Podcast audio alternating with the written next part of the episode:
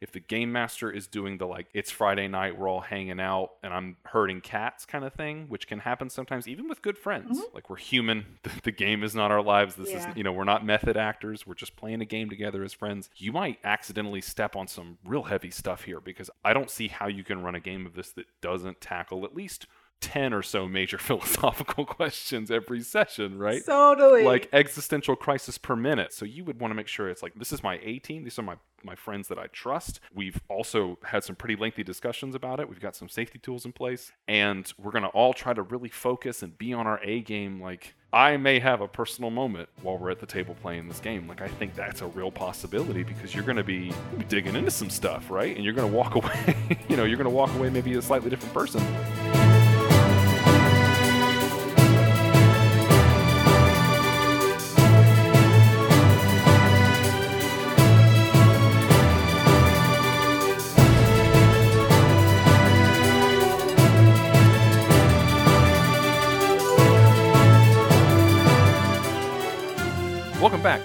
Episode of the Adventure Tomes podcast, the podcast about stories that could be games and games that could be stories. I am one of your hosts, Grant, and with me, as always, is my co host, Paula. Paula, say hello to the people. Hi. How are we tonight? We're doing good. Got the nails done. Got a massage. We're in the mood. Ready, right? Hit the dimmer switch. Feeling transcendental human. Right, let's let's expand our minds tonight because tonight uh, we'll be doing uh, a game book review. We'll specifically be doing the Eclipse Phase Second Edition RPG, a game of transhumanist and post-humanist survival horror. But I guess, kind of first off, uh, what are we up to? What you been reading? What you been what you been engaging with here lately? Before we really get deep down into the the review proper. Oh gosh, what have I been reading? I just, I mean, I'm I'm like totally left field, and I've just been reading. Like I finished the last volume of the Sweat and Soap manga Mm. for a really what you read as a weird like you know romance office kink story is Mm. possibly Okay. one of the most healthiest adult relationships I've ever read in like rom- romance manga. Like Really? these are two very different people who literally sit and talk it out Mm. with how they're feeling, what they're doing, their anxieties, and they grow together as people and working it out in a healthy relationship. And it's also really sexy. So blew like blew my mind. I'm like, this cannot be like the premise is he has a scent kink, like he loves smelling his girlfriend. Oh, now I remember hearing about this. Okay. Yeah, he loves smelling. Like he loves scents, and she has like she just uh, has ex- he sweats excessively. So it's one of those moments where like, oh, it's a weird kink romance. I don't know. And for people who like, ew, Japanese romance manga is- it tends to be weird. I'm like, it start, it reads weird on paper. But when you think about like someone who has like insecurities about their body, Mhm. how much they sweat, they may have been bullied because of it. I mean. I'm thinking about like me growing up with a lazy eye kind of moment hmm and then you meet someone with like that is the core of what they love about you Mm. and it's about them literally healing each other in how they talk out their relationships and they don't they don't dim- oh my god it's just a, so so cute Yeah, it sounds really great. That sounds amazing. yeah and they're like adults and they talk it out and uh it's easy to get lo- like throw away like oh you know romance manga is just like high school awkwardness stuff like wotakoi love is hard for otaku and like sweat and soap like totally changes your mind Mm. i also just finished cs pacat's dark rise the first book in their dark rise Mm. this new ya fantasy novel Okay. and I love C.S. Pacat's work because I love their Captive Prince trilogy. it is also very kinky. and I love it. and I almost want to like force you to read the Captive Prince trilogy. Whatever, Um, whatever we got to do, whatever, whenever it's your pick, it's it, that that is within your power. Oh god, the possibilities. Um and what I love about their work is Dark Rise in particular has a twist that I did not see coming. Mm. because it's very much like the the young hero narrative of like this boy suddenly realizing like there's a secret fantasy magic world Mhm. that he's destined to be a hero in this world Mhm. and then there's like some dark forces dark rise out to you know destroy the world and blah blah blah man the twist in the end of like who the identity of this boy is, like speaking against how do you find your own identity if you're like say predestined for something Mm. I love those stories. Yeah. It's my jam because, you know, I guess growing up and being me, it's like, you're like this. And you're like, no, I'm not. I love those stories. Mhm. And the way Dark Rise turns it on its head in a unexpected way, it like hit it so well. It did such a good job. like you want plot twists to be surprising but not unexpected, right? Sure. Right. Yeah. Yeah. and it got it. It got it in like first take, first book, and like I Mm. can't. I'm like hyped for the next one. So those two, those two books right now, I'm super, super hyped about. that that's good stuff. Yeah, for sure. What about you? What's up with you? Well, uh, other than you know, I, I guess I've been doing a lot of brain expanding between reading Eclipse Phase, right, which we'll get into, which is a you know a lot, and it's a it's a big work on top of being an RPG. Yeah. I've also been having to, you know, I'm I'm editing my own novel, my own first novel right now, and reading your own writing is just a painful brain exercise because all you can do is, you know, it, it's great to have that first pass done, but editing is such a slog, and I'm constantly like, ugh, what you know, what knuckle dragging gorilla wrote this line? It was me, and I'm an idiot. You know, you're just like constantly battling with your own expression and take, trying to, you know, synthesize other people's feedback because I've gotten some really terrific feedback from my betas, and it's really great, and, and I'm excited. But at the same time, it is hard on some senses. Like, okay, do I need to deliver more early because I have this vision for all these books? And some people are like, okay, you know, it'd be nice if this delivered. he- If there's a little more of this, oh, you know, it, so all that stuff between between those two things, those kind of taxing my brain, if you will. Not to say that Eclipse Phase was taxing, but it is a lot of work and reading at the same time to some degree. Yeah. Uh, so the other things I've been reading for pleasure have been more like brain off easy mode. I just started cracking the cover on the One Ring RPG Second Edition because I backed the Kickstarter. I've had the PDF, but I really wanted to wait for the physical book because I really enjoyed First Edition.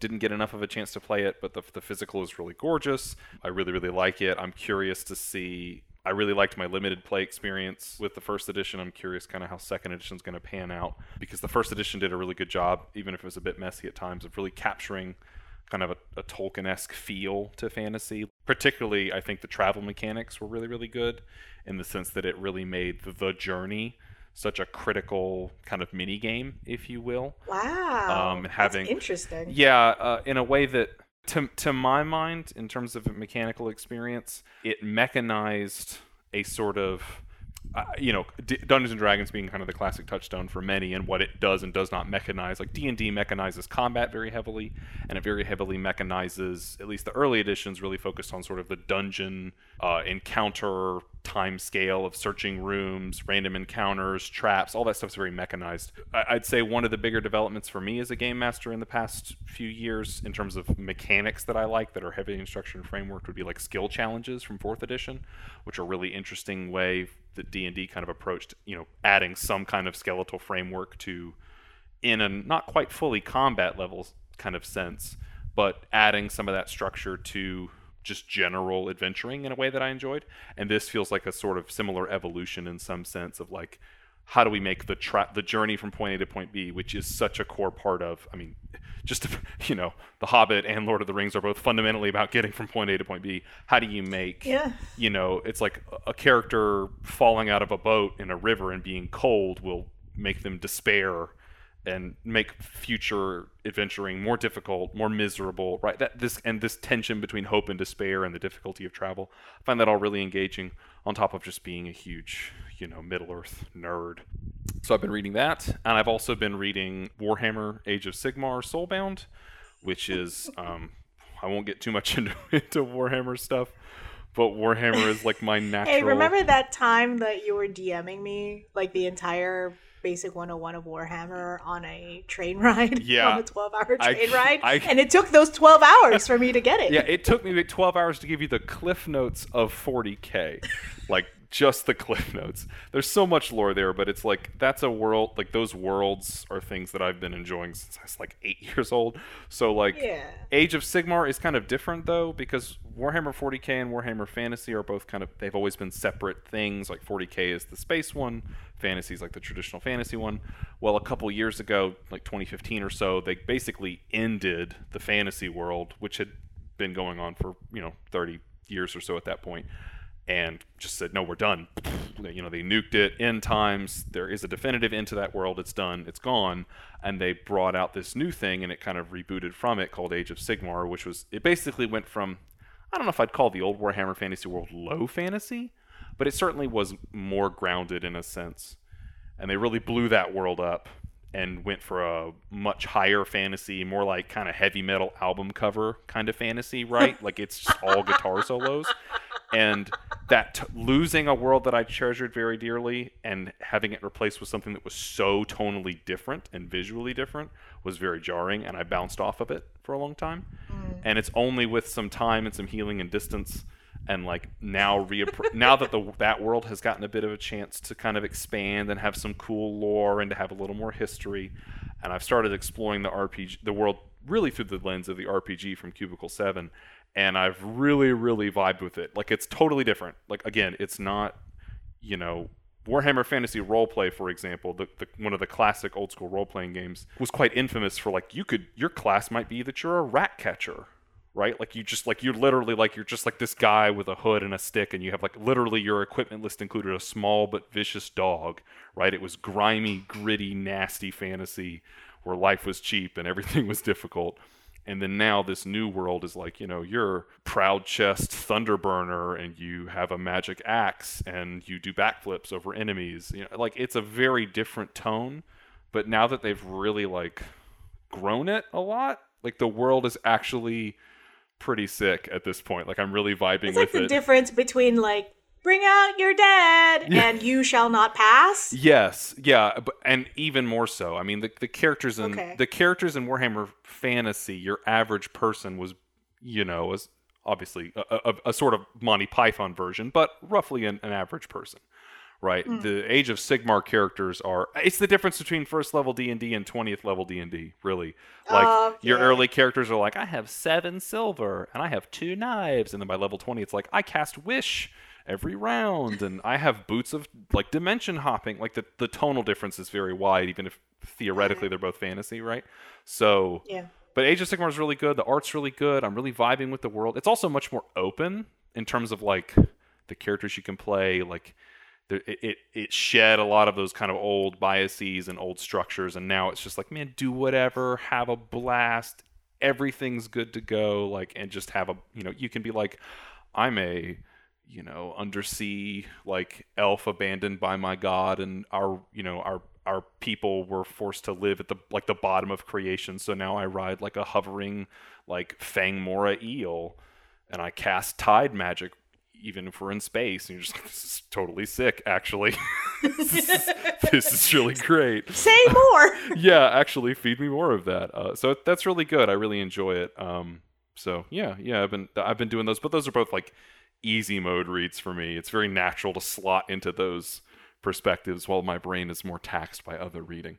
Speaking of so for tonight's review we are going to be reviewing Eclipse Phase Second Edition. Now, uh, obviously, this is the second edition of the game. This came out in 2019, I believe. They had a Kickstarter, uh, and the PDF came out just within the past year or so. The physical uh, uh books have been released, but now this is by Posthuman Studios, uh, the authors uh, Rob Boyle, Davidson Cole, Brian Cross, and Adam Jury both the first edition and this edition both have the same sort of basic premise, although second edition uh, is mechanically a, a, little bit different and I guess a little more tightened up from my reading. I didn't really read much of first edition.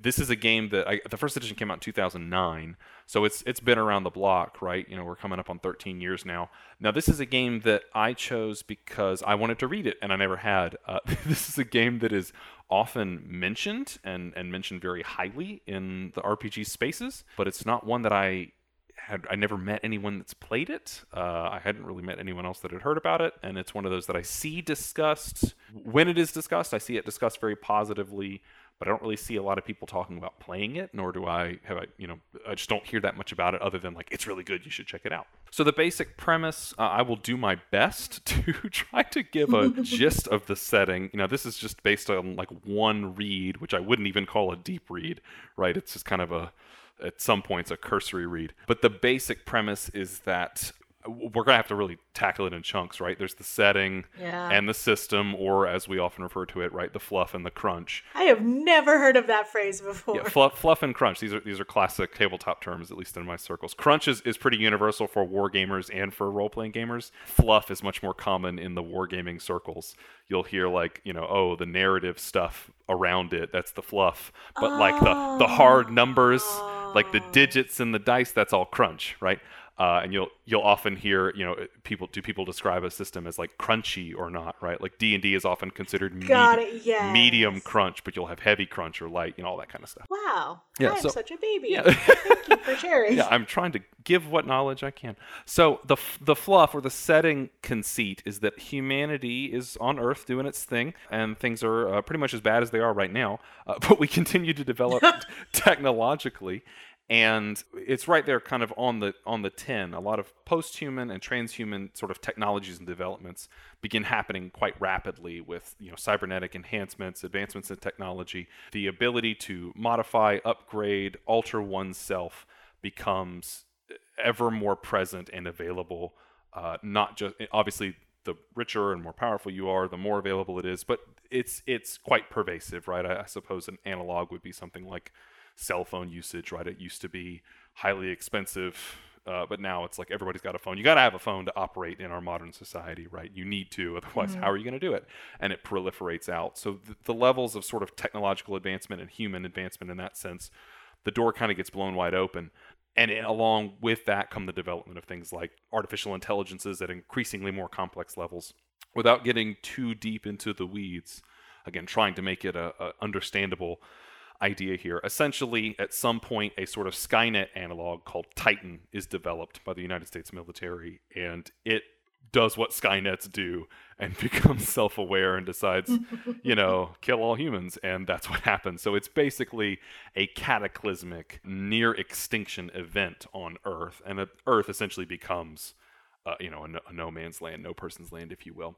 But at this point, you know, solar system exploration had begun to become a thing, and the ability to separate one's maybe not separate's not the right word. Essentially, the idea of like uh, if you think of sort of your physical body as your hardware and your mind or spirit or what have you, the sort of non-physical as your software, the ability to move your software around quite freely uh, had become had been developed. Uh, in the game referred to as your ego, right? Your ego, and then your physical being the morph.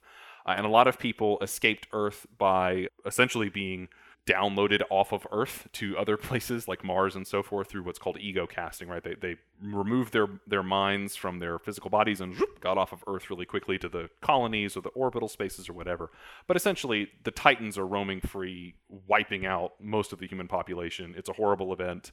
People are escaping to Mars and, and Jupiter and the outer rings and so forth. Uh, but at some point in their like constant frenzy, the Titans just stop doing what they were doing whatever horrible plans this being or this you know kind of collection of machine intelligence had they stopped doing what they were doing for reasons no one can decide but they are still sort of a recurring threat in the solar system particularly the closer you are to earth. From that society tries to bounce back in fits and starts here there everywhere while still retaining largely the essentially the same level of technological power and uh, advancement that people had grown accustomed to. Basically, Mars becomes the new kind of center, if you will, with Jupiter also being involved, and also the outer, the sort of like uh, outer belt, outer ring area of the solar system. And you have these old power structures pop back up, you know, hyper capitalist planetary consortium controlling a lot of the inner system stuff and trying to kind of bring back the way things were. You've got these uh, highly bioconservative groups who outright reject all this technology stuff happening around Jupiter. But then you've got sort of these like socialist and anarchist elements and communities that spring up in the outer rings who are much more uh, open to all these technological advances and aren't trying to impose their will on anybody else and are just trying to survive. And then so you've got this kind of new dynamic going on in the solar system where you've got some versions of we want to have the tech, but we also want to have the control. And then we also have some versions of we don't want the tech, but we still want the control. And then we have on the outer ring, which is like we want all the tech and we don't really care about control as long as you're not hurting anybody else. Do whatever you want to do. And society trying to adapt to that with the kind of shadow of the Titan still hanging over things. But there's lots of other elements too. There's these Pandora's gates that are discovered that are mm-hmm. essentially portals to other realms and worlds. And then you've got this other alien race that's popping around saying, hey, you want to buy stuff from us? We'll be glad to sell you things.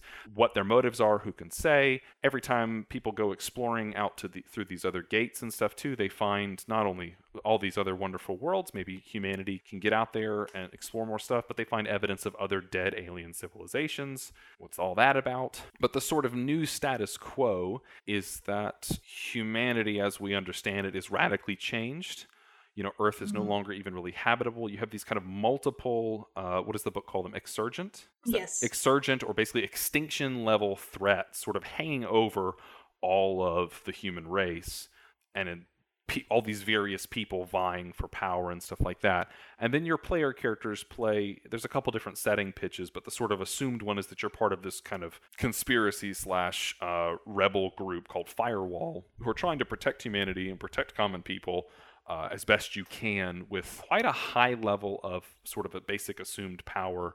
And to get a bit into the system part, essentially one of the core conceits is that your ego, that your sort of spirit or your, your personality, your identity can be duplicated, can be modified, can be re uploaded. You essentially can have like a personal save point if you need to. And that your physical self, the morph, is highly adaptable and modifi- modifiable even beyond that. If you want to be in sort of an unmodified human body, sure, that's fine. You can be a gorilla, you can be an octopus, you can be an uplifted toaster that modifies itself to become a rat, you can be uh, a synthetic being, you can be a, a, giant walking robot tank, you can be a pure... I want a t shirt that says uplifted toaster. the brave little toaster goes to Mars is a story oh you could essentially God. tell in this setting. Uh, you could be, if you want to be. Um, a purely digital being, like a, uh, you purely exist in the digital space, that's fine too. And not only are all those possibilities within the game itself and supported by the rules, those are things that you can do within the same game session. Popping around between different bodies and different states of being is essentially swapping out gear with a slightly more complexity. Uh, which hmm. compared to other game systems and rules and things, especially the more traditional types, uh, is uh, quite novel and quite cutting edge in many ways. But that's the basic gist of it. And I've covered roughly 0.03% of what is in this game in terms yeah. of, of system and setting. And I should also mention one last thing that the system itself is vaguely traditional in terms of how it resolves actions. It's a D100 system, which is usually done by taking two 10 sided dice. You roll them together. One of them either has either looks like a tens column or is a different color or something like that. One of the dice becomes your tens column, the other result becomes your ones column. So if you rolled, say, like a four and a one, that'd be a 41. Or if you mm-hmm. rolled a five and a two, that'd be a 52 or, or whatever. Usually compare it against some kind of skill number, and your skills are usually rated as percentages, and there may be modifiers and stuff thrown in, but you're usually trying to roll below your skill but higher than your opponent. I've heard of it referred to as either blackjack or referred to as Price is Right, whoever's the closest without going over. Uh, so mm. in in a contest, say Paula, you have a only a 30 in a skill, but I have a 40 in a skill. Well, if we both roll our dice and say you roll a 28 and I roll a 22, well, we both succeeded but you rolled higher than me without going over your skills. Like so, you would actually have succeeded in that contest because your your raw dice roll of a 28 was higher than my dice roll of a 22. That's a oh. real basic understanding of the system. There's a few other things too, like rolling doubles as criticals, and there's like the 33 and 66 rule. There's a few other modifiers yeah. there, but it's essentially again blackjack or Price is Right. Who is the who is the highest without going over their skill value, which is we'll talk about some of the legacy from some of those mechanics and stuff there. But that is a real, real like high level overview of what I'm the game applauding is. you. That was well done, sir. Thank, Thank you. you. Thank you. I I try. I struggled a long time with like I was like, how do I explain this? Uh, how do you pitch this Um, how, wait, how many pages is this? It's look. like five. It's like a five hundo, just about. It's It's a- it's it's thick. yeah. My PDF is Cs. north of yeah. Eclipse phase with two C's. Uh, it's north of 400 pages. It's a it's a big boy. Yeah. So, and it's a big setting and it's a big system. And I guess that the one thing that I certainly took away from it just initially was like, I 100% why I see so many people talking about this game. I also, like at first blush, I can see why I don't see a lot of people talking about playing it. I can see just from the sense of scale. I mean that in the literal sense of what the, what you can do in the setting, what your characters can mm-hmm. do, the sheer length of the book, and like it doesn't feel like a single inch of page is wasted. There is text and text and text and text. Like there is so much to this game. I can see why it is a joy to just read and sort of soak in, but also maybe really intimidating to get a bunch of friends together to play. Yeah, I mean, again, when, we talk about tabletop RPGs, like you're the veteran, I'm the baby. just a baby. Um, this is baby, little baby DM. hmm Um, and even then, I'm like super basic in that I learned through 5e because why not start somewhere? Yeah. But I mean, that wasn't the first system I ever played. You Mhm. got me playing Blizzard Five Ring. Mhm. hmm We did a little bit of L5R. Yep. Yeah, we did that, and then we played Fate. Mm-hmm. We were in the Fate system for Yeah. a little bit, and Mhm. I think yeah, and then I got into 5e because Mhm. that was probably. And to be fair, that's probably is the like the most supported. Like we have, Oh, a- sure. like an official digital tool set and all that stuff. You like the majority, like at this point, you could probably say the majority of role players, probably in history, uh, if any one system were to have that claim, it would probably be 5e. Uh, it would be close. It depends on how you how you lump together all the earlier editions of D and D.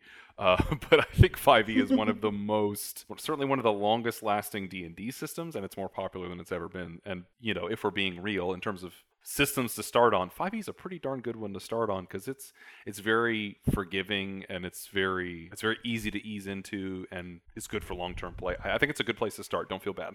yeah i mean when i so when i look at like a brand new system like this i almost don't like i i get into storytelling for the Mhm. story sure. and so if i were if someone were to hand this to me which you did and go like hey check out this game like i'm gonna skip all the character creation part and read into the lore of it hmm like that's where my brain goes and it's like do i want to play in this world hmm and in this case, the easiest answer is yeah, Yeah. I do. I don't know what I would do. Like even like from I will say like they you are not wrong in that they did not waste an inch of this book because even from the beginning that opening story of what's her face? Of the sister? Oh, um, I can't recall now.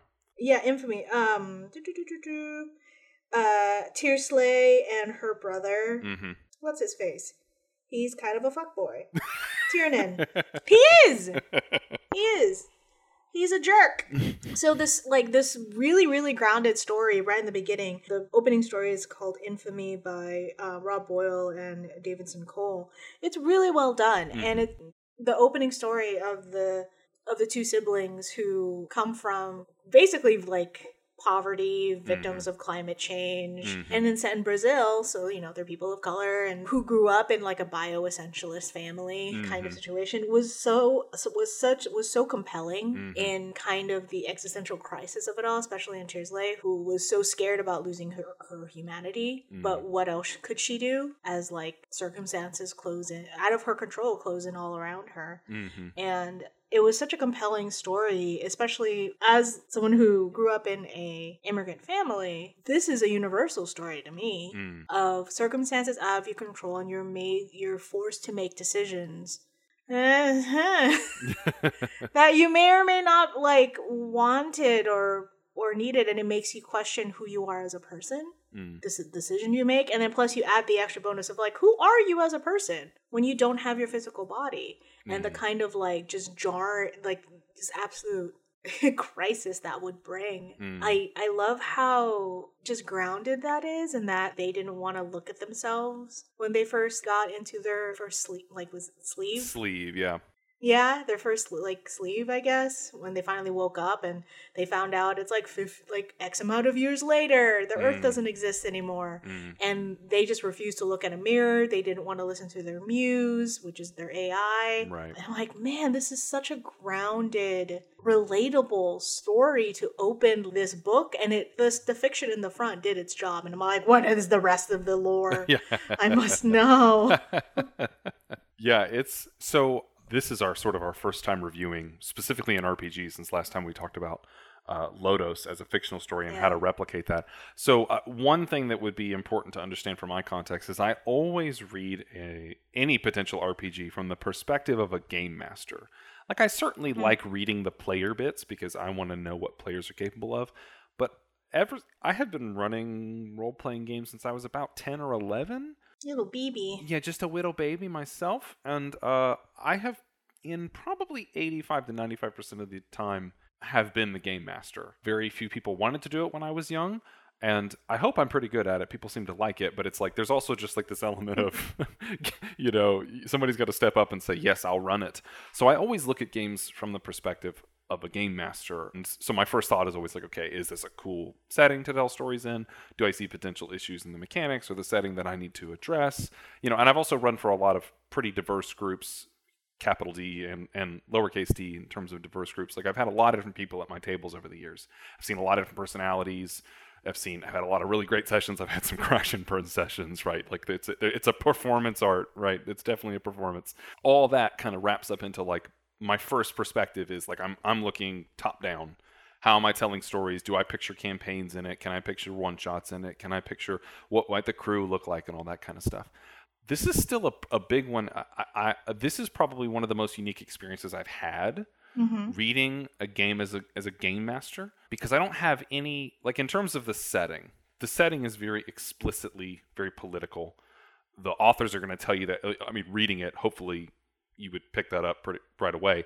But the authors are very explicit about it and like what their intent is and what they're what you know who they are rooting for even if it's a pretty nuanced take i think for the most part they're like yeah we, we have clear favorites here uh, all that stuff is great. Like I love the setting. I love everything about it. I love every element about it. I read. I was like, this is awesome. This is awesome. This is awesome. You know, I mean, obviously not like literally great. Like there's a lot of horrible stuff that happens.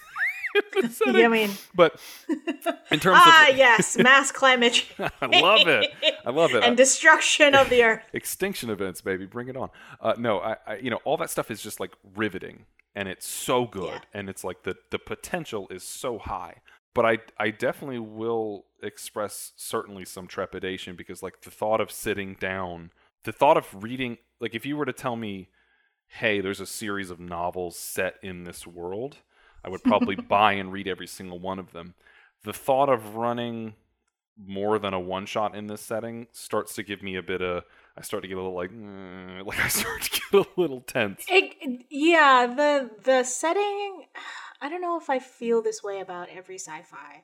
I think this is probably why I don't touch on sci-fi stories as much because there's, I guess, there's an inherent.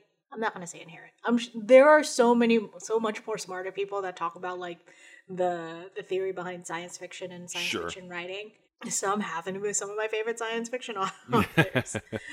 but science fiction as a genre for me like i know there's like you want to be hopeful about futurism and things like that but it does get into like the crunchy bits of just being like big big questions about being a person and that if you're not if you don't have i guess a healthy idea of what that is it gets kind of sad yeah, yeah. There's a bit of that for sure. there's a little bit of that. And so there's a I if I were to say either play in this game or run this game for like a, a period of time, say a campaign like la- the last over a year, you would have to put some really big like very explicit safety tools for Mm. me to play this game and there has to be such an inherent trust among like everybody yeah. like i wouldn't want to run this in anybody that i don't know like explicitly very well oh, and 100 trust percent. to hold me emotionally through whatever this is Yeah. because there's going to be some inherent big uh i feel like there's a lot more exploration of self in like sci-fi stories especially specifically this one especially for dealing with transhumanity Mm. like how do you deal with like how do you accept how do you see yourself as an ego and as a person. Like, how healthy are you in your own psyche Yeah.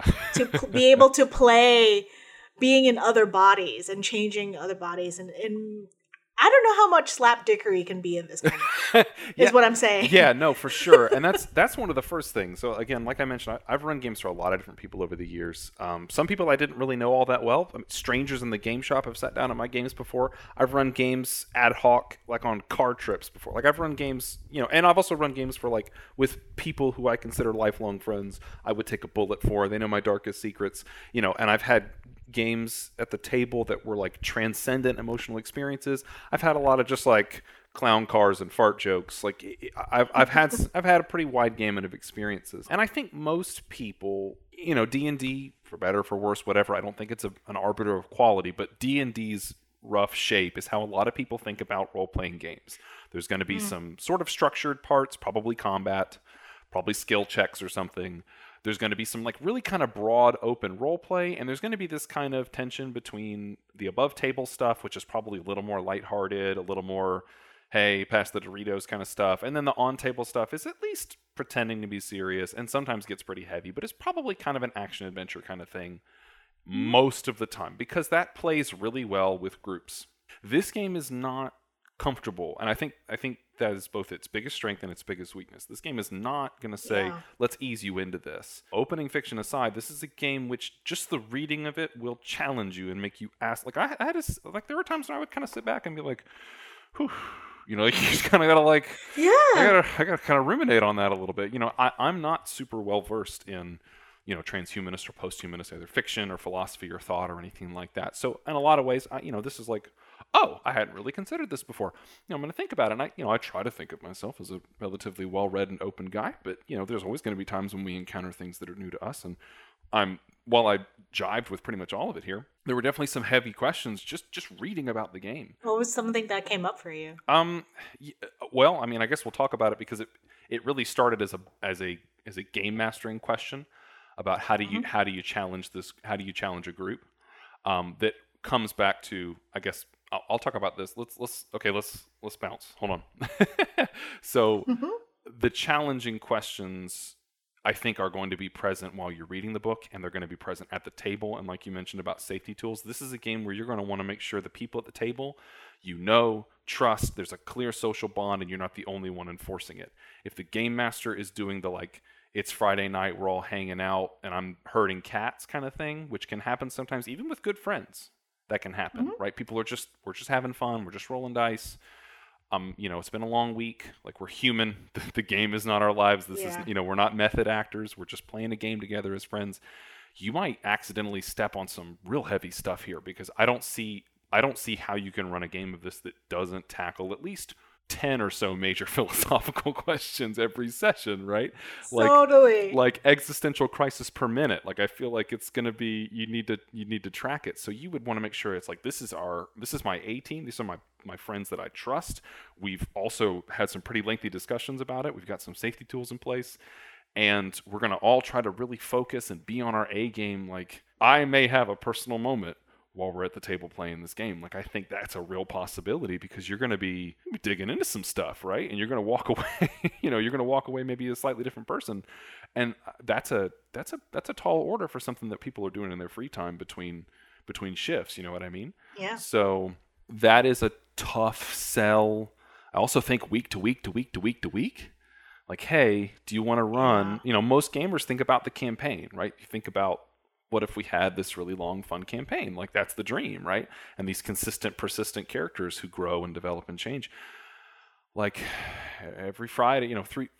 Every Friday, once a week, or three Fridays a month, you want to sit down and, and really have a cathartic, life changing experience and sta- stare extinction in the eye and see who blinks first while questioning who you are. Like that's a that's that can be a lot to ask.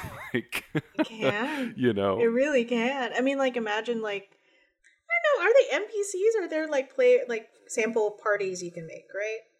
They're supposed the Like- the three crews that it shows. Yeah, yeah, yeah. They're supposed to be um so uh, from my read, they could be NPCs. I think they're also meant to be archetypes. Like, hey, this is what a firemall fi- firemall. this is what a oh gosh. a firewall team would look like, right? Or, and I think this is probably the most critical, is these are meant to be stock characters you can play a one shot in because the game is so dense. Like, here's a complete character. You can run a one shot, see how you like it, and then see if you want to go back and like make characters and make a full campaign. Right? Just learning the rule, like the dice stuff and the setting stuff is already so much. Here's some stock characters that you can just run out the gate with and play, which is not Yeah. uncommon. A lot of RPGs will have these sort of we don't see it a lot in D&D ironically, but we'll have these kind of like, "Hey, just run this character. Like run this starter thing, try it out, see if you like it, and then maybe come back and do the character creation stuff and really dig into it." Yeah, and there's oh gosh, there's the background of Lost Generation where artificial, essentially artificial children are forcibly like raised faster so that they can be like a working adult in three years, Mhm. That kind of thing, and it all goes wrong Yeah, right. because of course, of course it does. of course. You know, you're uh, from the Lost Generation, and the character of Hex. Your objective age is only is only five, but you're technically in your mid twenties, and then they have ego traits like a mental disorder or enhanced behavior. And I'm like, man, those are all playing in, and those are things that you think about, which that could be a lot to think about. Yeah. yeah, I mean there's a there's a real challenge. how do you like? Again, you really have to know yourself. Mhm. I mean, as also as someone who does have some form of mental illness, I have anxiety, and yes, that is part of who I am, and I love that it's almost like yes, these are real people with real issues who are fully are fully human, Mm-hmm. are fully human in that ex- like this is you really need handrails because you Yeah. are very much embodying your your characters in some way, Mhm. and you're gonna take those things with you. Mhm. And if you don't have a healthy, if you're not starting off like strong as a person, this might be real hard. Right. Or you may, because there's such a heavy emphasis on adaptation and change, and I think it's a positive thing, right? Like, I definitely like, I want people, it's like a setting where it's like you can make you be the you you want to be, not just big picture, but like moment to moment. Like, I, that's beautiful. That's wonderful. I love that. There is a sense, though, that like, because you could be kind of Rolodexing through traits and and abilities and in the flow of the game you may represent or be something you're not and i think that's great because role playing and fiction allow us to to explore those things like that's part of the goal right but if you're doing it so rapidly you may not have time to think about what you're doing and you may embody something that someone else at the table really in real life does embody and you Mhm. without intending to you know may sort of step on something. step on something, cross a line, even Yeah. intentional, unintentional. Like there's there's a lot of there's a lot of potential there for for some fractures and some things that can go wrong. That's the big caveat, I guess. With like, with this is the big asterisk of this game. It is a very like. I want to buy the physical copy of this Mm-hmm. and have it, and, and have it be a novel that I can read. Right? Yeah. Right. like yeah, it's all pot. Like I'm really really positive on the game, but I'm also really intimidated by it. If I'm being perfectly honest. And this this is a pure read. Now, of course, there are a lot of games that I have read that I was like, this is not a very good game. And at the table, I was actually like, because again, there's a group activity element here. There's a group expectation element here, and sometimes in play something runs totally different. You're like, "Whoa, this act- this game is brilliant," or "This action this mechanic ended up being like so liberating and incredible." And then other times it's like I'll read a book and I'm like, "This, this is it. This is my forever game." And then I get to the table and it's like, "This doesn't work," or the buy-in's not there, or "Ooh, I, this seemed like a minor difference when I was reading it." In play, this comes up so much, it you know, or Mhm. all that kind of stuff, right? So I, the first thing when I read this, like it's it, it's a science fiction game of, of survival and horror, right? But when I think like most people, if you tell me science fiction, two of the first things that pop to mind are like Star Wars and Star Trek, right? Like these are pretty the stars. yeah, like yeah, the, the star ones, the space ones, and I think most, whether we're talking, I mean, there's minor differences there, used future, you know, post scarcity. There's a few elements that, but like those are essentially fundamentally about human characters. They're in different settings, but they're human characters, right? And they have, Mhm. in theory, you know, you or I could put on the Enterprise uniform and you know the the, the Starfleet uniform and walk onto the bridge and and we wouldn't be out of place in that setting, right? Or you or I could get thrown into a, a garbage compactor on the Death Star and be like, ah, ah, I'm in Star Wars, right? There's nothing like fundamentally inhuman about those characters. But the characters in this, like from right out the gate and quite explicitly, are essentially superhuman. yes. This is this is a superhero game with some chrome. And I like that. I have run a lot of superhero games. I love superhero games. That's one of my favorite genres that I don't get to run very much. Some of my highest highs in gaming have been running superhero games with people who were again we had really long discussions about tone about what we wanted to like this is what i'm going for this is my vision and like do you guys also see like what we're trying to do here? You know kind of try to be in the genre be in the in the space. Don't just don't be you know uh, outlandish because you have certain powers and i can't always check you. I need you to really be in the setting and all that stuff. And when it works it just sings. It's incredible when people like come together like that. There's also like some of my most disastrous games ever have been superhero games from people who intentionally or unintentionally did not strike the right tone and mm-hmm. it's when you have characters that have that level of power and you can't check them without it being too obvious like for example, early D&D party, right? Again, something most people can can relate with those first few levels when the world is just so much more dangerous than you are.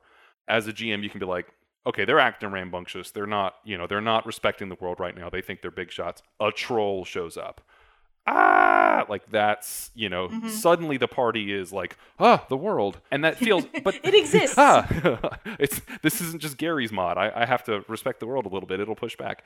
And that's a very low mental power thing to do. Just be like, uh, a troll shows up, and it's totally infitting in fantasy fiction for a troll to just be like, "Hey, I'm a troll." You know, uh, we'll curb discussions of biases and monster stuff aside. It's just like trolls showing up and being a thing in fantasy. Like, it's not going to break anybody's believability bubble that like a troll shows up and it's time for a fight and you can check the players.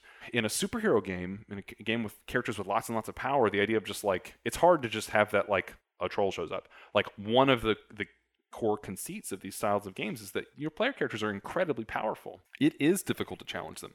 There is an element of power fantasy there. And running a superhero game week to week to week to week, like let me tell you, the mental load on the GM, not only the number of things you have to think about. I'm a very low prep GM. I like to sprinkle out lots of hooks and see where the players go.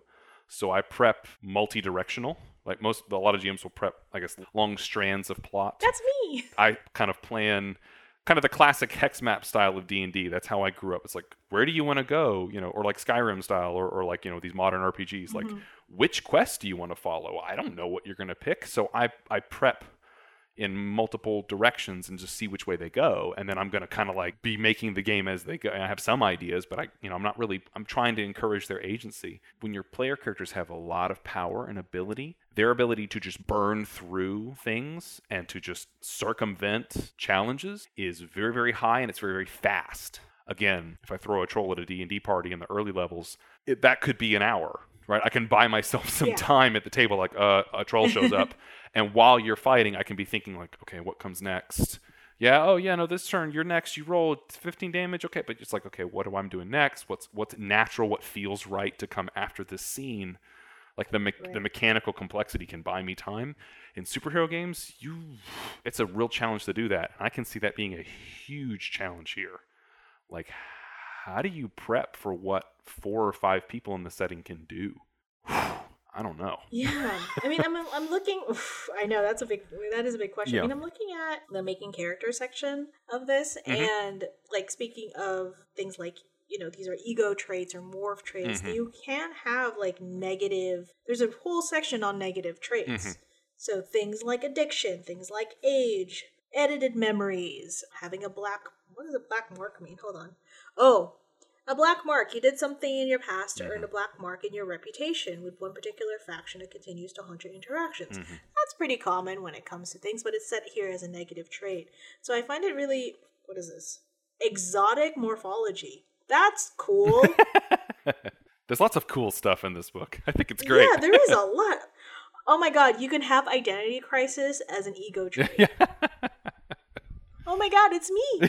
Um, I took the Paula trait. it's me. Uh, which I think when you're talking about like how do you kind of like balance it out with your characters who who with your players who are like super powerful. Again, Super Baby DM, like our home game is like my very first one mm-hmm. that I'm writing and I am spending I am spending quite a lot of time. It's my it's my world to be creative, mm-hmm. right? And I a lot of the plot threads that I'm writing, I'm writing just because I think it's cool. Yeah, sure. And I write it in a way that I love you. You all are my players. You're my favorites. How does it feel that God loves you? Uh, God being me. At least in one realm, God loves me, right? Yeah, right. In Lamai, absolutely. She loves you. She exists. The veiled woman, the veiled lady, absolutely loves you. Um, but like, it's it's a way for me to think of the world that will keep going. There are certain things in the world, like with real life, that will go on without you. hmm Sure. That things will happen outside of your influence. Sure. And your influence can influence that. My way of prepping for the unpredictability of players is to okay, how do how does the world turn Right. between sure. sessions? hmm So I thread out what you all have done and the ramifications of that, plus the outline of what the actual theme or plot, overall campaign Mhm. plot that I have written down. For this, like when, and that all comes for me when it comes to folks who make character creation, because acknowledging that the world like revolves with or without you.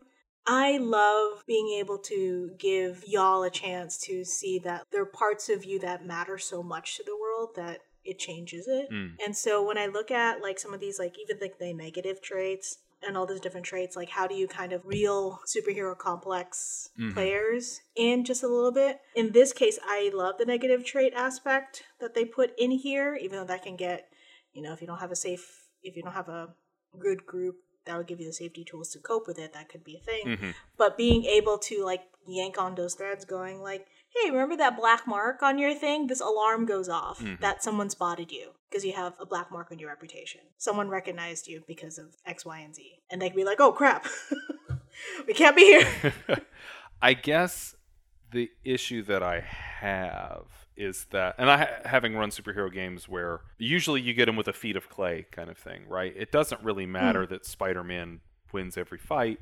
He's got someone like Aunt May in his life, and you know he has to eat and sleep and go to school, and he needs to take care of Aunt May. But in this game, so one, I guess, let- let's get into, I guess, the thing that I consider to be the, the stickiest issue in terms of running the game that I thought the game, I, like, I for a while, I thought the game was trying to do a certain kind of thing, but then as I read, the more I felt like that was almost impossible to do, and I think that has to do with the ego and morph element specifically. So let, Mm. let, I- let's let's unpack that a little bit. If you think of the morph as your hardware, your physicality is your hardware. Again, it's modifiable, it's interchangeable like gear, and it's not even gear like oh in D and D my guy wields a sword and I have some feats that make me good with swords, and that's like when I'm at my best. It's quite literally you can like you can be a gorilla and then your gorilla body explodes and you are you come back as an octopus with only really minor time and negatives to it. Like changing out morphs in session is encouraged, and I think that's really great and cool. Like it really changes the dynamic of how you think about the physical body. You're just like, no, I, I can just be whatever I want to be or need to be in any given moment, and there's really no repercussions for it. And the setting also reflects that.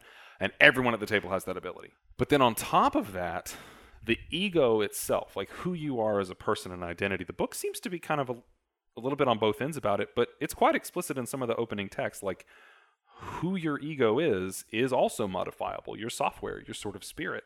Like if you have bad experiences, you can edit them out. If you die, you can reload to a prior save, essentially, of your of your backup self. You can multiply your personality. Like you need to be in two places at once. You can literally like duplicate yourself and send a duplicate of yourself to go handle one thing while you handle another, with really no limits. Did you pick up on are the like the success or failures or consequences of you know swapping out your morph and like or just resleeving or splitting your consciousness in that?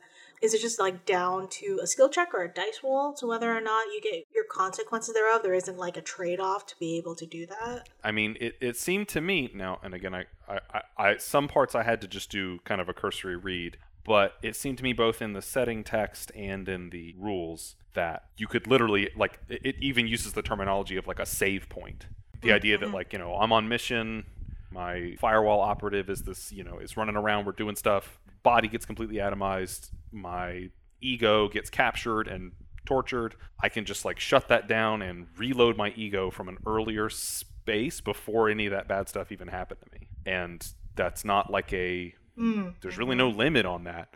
It's just like you can just do that. And in a well, eh, well, obviously, like there's the part of me having you know been injured physically and having been hurt emotionally. I really like that idea. Like I'm like that's awesome. I sure would love to avoid bad things happening.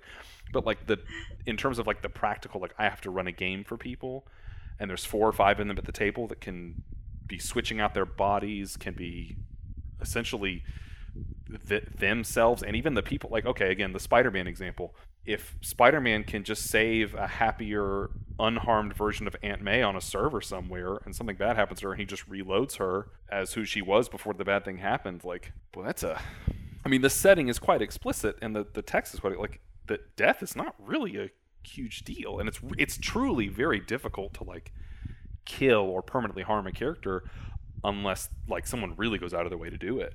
That's a that strikes me as a very challenging place to be as a game master using kind of the traditional tool set of challenges and things you would do to a player. Yeah. You know, like even for someone like say Superman, right? Superman is like the de facto like, oh, people always complain, how do you write for this character? And it's always like, no, you talk about all the people he cares about. He he cares about Lois and Jimmy, and he cares about Bibbo, and he cares about you know uh, all, all these other people in his life. He can't be everywhere at once, even if he's super fast and super strong. But it's like in this setting, he could be everywhere at once, and also they could all have like backup selves just in case, and so could he.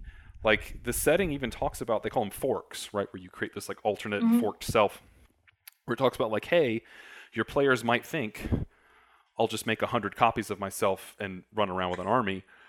And the text is like, you can do that, but people are going to be really upset because it's like frowned upon or something, and they could develop their own personalities and run off and do their own things. So you have like a hundred U's out there that are out like multiplying and replicating and doing their own other stuff. And like, while I understand that in theory that's that's definitely a limit, I mean, practically, if the chips are down, what is to stop your, your group of like four or five people from just like multiplying not only their physical, but also their like, I hate to say spirit, but like both their ego and their morph, like rapidly multiplying and being in multiple places at once to get things done. Like it, it starts to like make your head hurt a little bit. To- Yeah, I mean, do you? There's honestly, if I I don't have the wherewithal to run a game like this because it's going to take a lot of headspace. Mm-hmm. yeah. Thank thank goodness I have a very good relationship with my therapist. Uh, yeah. Um, like let me let me give you an example. and I'm privileged enough to do it. Yeah, like let me one of the examples the that the text gives it talks about like okay like say your your characters need to have a meeting on Mars but also need to do something on Jupiter. They might ego they might fork themselves like ego cast like a, a copy of themselves to Mars, right? So that the and like sleeve on Mars so you have like versions of yourself on Mars doing the meeting while your other versions of yourselves are on Jupiter like doing something else. Like that's a pretty normal expected thing to be happening in the setting that you, you are both in body and spirit in two places at once doing multiple tasks and so like and then when you come back together there seems to be like I, I couldn't quite tell and again this was just a cursory read whether it's like do you just get kind of like an additive self back together with all those memories? Maybe one was just like a puppet and you just kind of erase those memories and just pull the important stuff. I mean again software and hardware being fully editable in this sense. You can just kind of take the best of both worlds i guess if you really want to. I mean that's cool. Like that's really like an engaging and awesome sci-fi idea but i was just like kind of like I, I just kind of had to sit with that and think okay let's assume this was mm-hmm. this was literally the thought experiment I went through. I was like, okay, let's imagine like I'm sitting there with my wife and she's like, "Hey, we need to go to the store." And I think, I don't really want to go to the store. That sounds boring.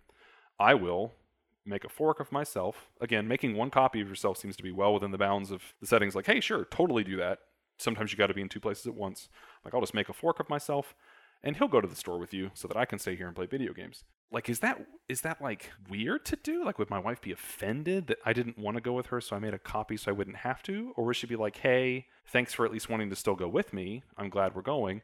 But then what if she's like, actually, that's a good idea. We'll both fork and we'll just send our forks to the store and they can go do it and we'll stay here and snuggle and watch movies. Okay, that sounds pretty great.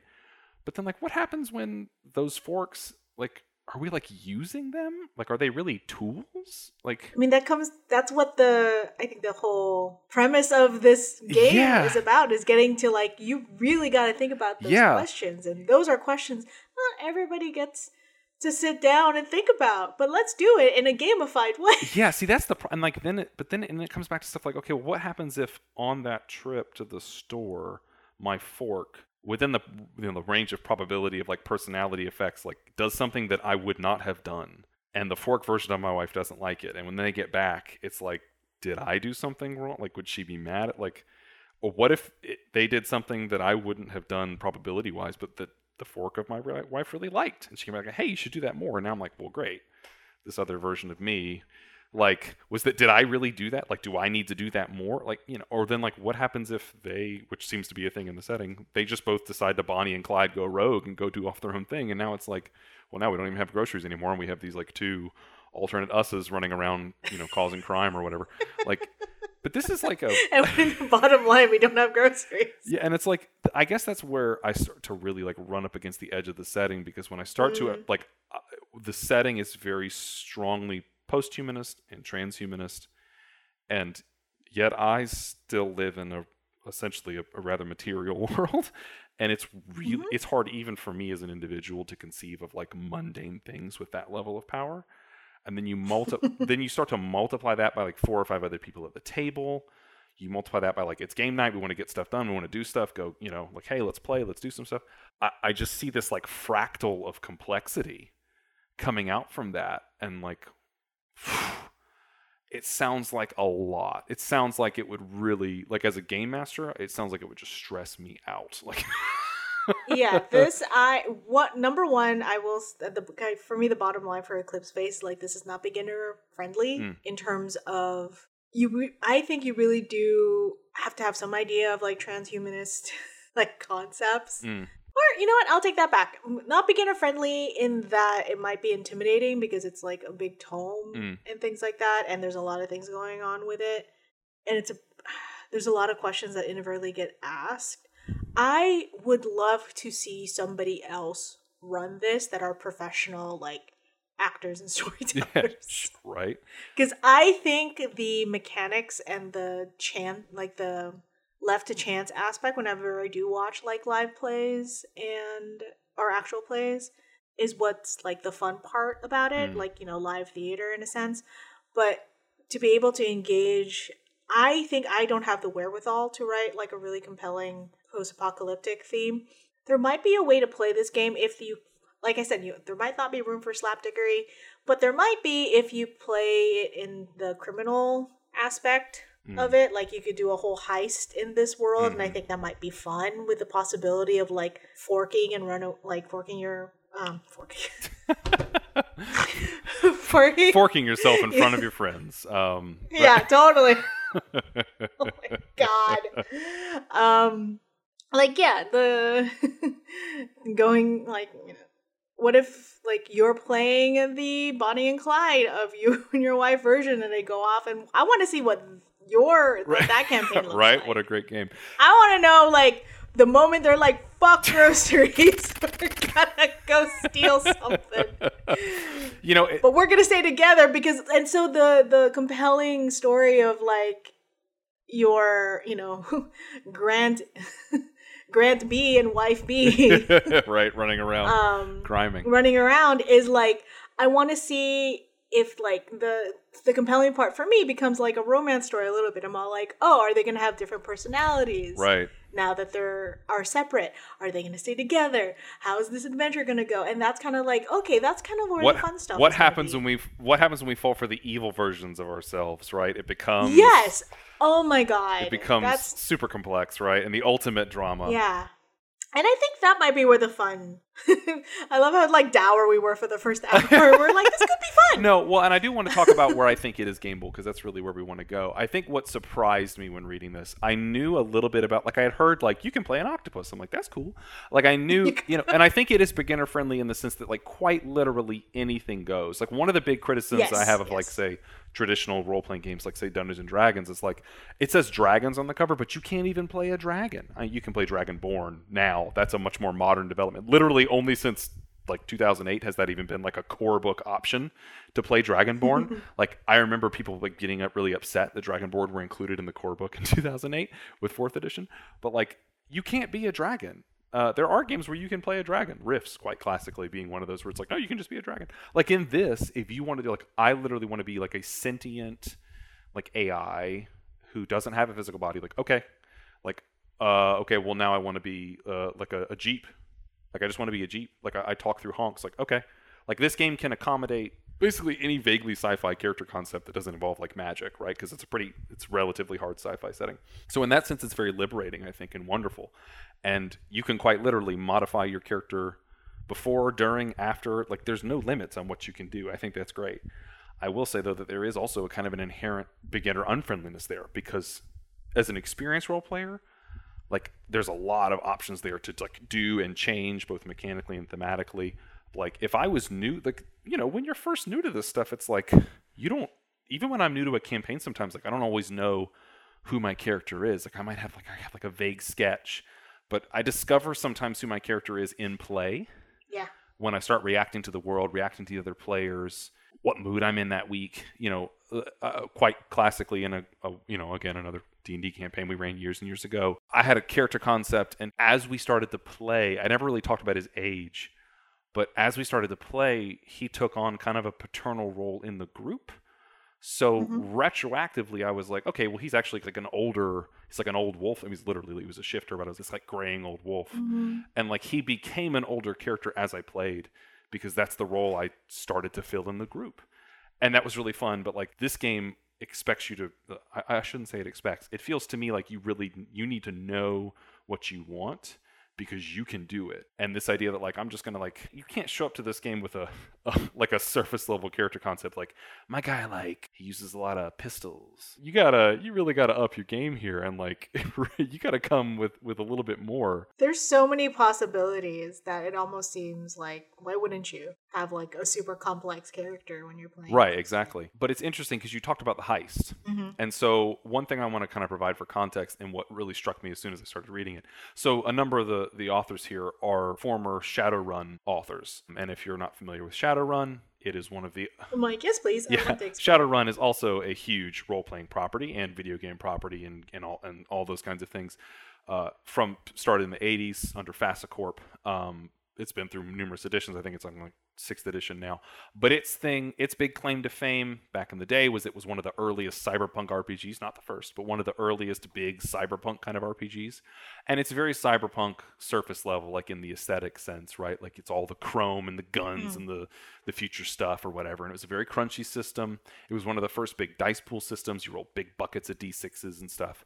Um, but it also hooked in Shadowrun's big thing was hooking in a lot of fantasy elements. It was one of the first games to really mix that. Like it was a cyberpunk setting, but you had trolls and orcs and dwarves and elves, and they were explicitly trolls and orcs and dwarves and elves. There was a lot in the world of like there were like in these big mega corps, like you know some of them were like run by dragons and stuff, and it was a very like mix of science fiction and fantasy and tech and cyberpunk and all that stuff. Very very popular, very cool. Always had great art. Always really super crunchy. But one of its big kind of claims to fame was the sort of the, the shadow run like one of the, i guess one of the interesting things about the setting it has its own baggage right a game that was written back in the 80s like look it's got plenty of uh-huh. baggage but it, it also had a like like d&d it really condensed like there was a huge scope of the setting but it also gave you a very clear picture of like here's what the average game looks like right like what is the average d&d game you start in the tavern, you travel by wagon, you go in the dungeon, you get the gold and the treasure, and you leave. Right? Like not clearly not every game has to be that, but in a pinch, you yeah. can fall back on that, and people are fine with it. Like if they sign up for D and D, like probably nine times out of ten they're like, sure, that's fine, we can do this. Like I knew when I showed up, like this was a possibility, right? Sometimes unlimited soup and salad is really good. you know, is this bread free? Let's have another order, right? Yes. Shadowrun's thing was the run, right? The the, the job, the heist. It was like that you literally were contacted by by a Mr. Johnson, yes. this generic corporate overlord all these megacorps are vying for power. Some corp needs a deniable asset. Your team gets called in. Here's the job. Here's the payout. Here's the site. Do the thing. And so if you take the dungeon and literally flip it upside down and make it a skyscraper, there's the heist. You gotta you gotta case the joint. You gotta figure out security. You know, and everybody has the role. Who's the wheelman? Who's the gunner? Who's the rigger? You had all these different elements, and you had to run. You know, it was basically leverage, right? But you could also be a troll. It was leverage, but yes. you were a troll. I want to play this game so bad now we'll talk about Shadowrun another day in more detail, but there's some there's some baggage there. I meant like leverage. Oh, I want to play like a is, leverage heist There is a leverage game. That is a thing. So reading this, like seeing the Shadowrun elements, like even in the structure of the book, like there's a whole chapter here on the mesh, the internet, Well, in the old Shadowrun Yes. games, there was always there, there's a chapter on the Matrix on the internet, right? Like that's a thing. Like so, even the shape of it, I think, is very similar. And in when you look at both the Firewall and the like the of the three campaigns they suggest, Firewall, Gatecrasher, and Criminal. Firewall and Criminal both share a lot of that Shadowrun DNA, and you can see it in the the example see teams too. This idea that like it's this this eclectic group, each one has their own special skills and so forth. You're running the job. And like yourself, one of the things I thought was like, man, I would really like to hear somebody else run this game. So I actually listened to a mm-hmm. podcast. I, I went and did some searching. I saw some people recommend having the same problem I was having. Hey, I'm having some trouble visualizing what this looks like in play. You guys recommend any actual play podcasts? I went to one of the more popular ones that was recommended. I listened. I listened to one episode, but it was a three-hour episode, so it was a pretty pretty full session. And you know what? In practice, it was pretty much like a Shadowrun game with a lot of the baggage kind of stripped out and with a lot of new opportunities thrown in. But it was very much structured around like, we got a heist, we got a job, we've got to do it. And so they were going through, you know, we're going to ego cast into each other's minds and run simulations to get the job right. And, you know, it had some extra science fiction elements, but it was still very focused, very mission focused. So that definitely strikes me as a possibility here. Like you want to run it as like a almost episodic mission focused game. Don't get too caught up into like long campaign and ramifications and stuff. Really Yeah. boil it down to those missions, get comfortable with the characters in the system and all that kind of stuff. But I, that also kind of illustrates, I think, one of my big problems with it because when I imagine games taking place in like the planetary consortium, right, the hyper-capitalist, you know, zone where you want to be like running jobs and hurting the corpse and trying to break people out and stuff like that. That's one of the hardest places. Like, I'm like, what does it look like moment to moment on the street? How do you challenge the player characters in that space where they have full access to all their technological stuff and the enemy may not necessarily even know they're coming they can just kind of smash and grab and like what's to stop them what's to challenge them. It's really hard to imagine how the world pushes and pushes back in a way that isn't just the PCs come in and destroy everything and who can stop them like so I struggled with that I would really have to play, like, I would really have to think of it like a Yeah. leverage episode. Oh, at one point, I'm going to make you watch leverage too. Because I, I really think, for a show that came out in like the mid aughts talking about how to take down big corporations in the height of like the Great Recession, it was a comfort show. yeah for sure And so, yeah, like when you're running a heist, let's say at the Planetary Consortium, like you really got to get clever about bringing in some like real world Yeah. aspects of it so that it becomes relatable. And how do you deal with that once, if you, how do you deal with very real world Mhm. aspects in a superhuman way? Right, in a, in a setting that is quite alien. You know, I, I'm not saying alien like, ah, this is scary, I don't want it. Like, again, I think all the like post-humanist, transhumanist stuff is really amazing and incredible, and like, who wouldn't want that? But it's also really hard to imagine what that's like, and the the setting kind of assumes that the characters are super comfortable doing all these things. As easy as you or I might open Twitter and send a tweet, right? Like, I feel like if you ask somebody in the 1950s to imagine how social movements in 2022 would use Twitter to organize. And I could be like, I'm sorry, what? Like, I, I you know, like, I'm just, like, I'm living in the 1950s. I'm just excited by, like, electricity indoors and central air conditioning. And you're talking about a what now? Like, I feel like I'm trying to imagine something that I, I, I really don't have the, the ability to. So I, I struggle with that. I also feel like the Shadowrun, like one of the things about Shadowrun that made it pretty manageable as a setting for a game master. Again, that's always my perspective.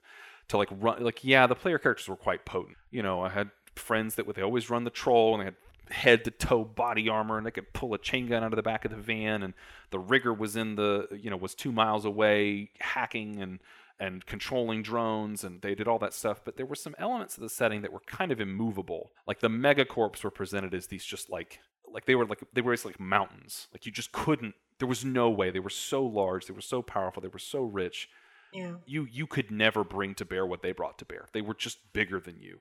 And while like thematically I don't like that, like the idea that the corps just win and they're immovable so you have to like run jobs for them forever, it's like this is pretty bleak and sad and not what I want. It is in terms of like a gameable space, it helps. Right? It keeps you fr- it's like your players and the players knew that. The players were sort of like it's very clear like no, you can't stop them. Like you're going to be playing your games and getting your money like you're all just trying to survive like one run to another because you know they're too busy playing their multinational games and all that stuff like you, you couldn't ever stop them you just Yeah. couldn't It gave you your boundaries, right? Right, and this is a setting with very few boundaries.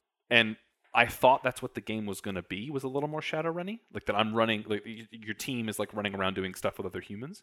But the more I read it and the more I thought about it, it feels like the game is both pushing you towards and only manageable as the sort of external threats, like that it individual death and individual identity are really like you it's really hard to kill or stop these individuals but it seems like the human race itself while it's advancing is really on a knife's edge.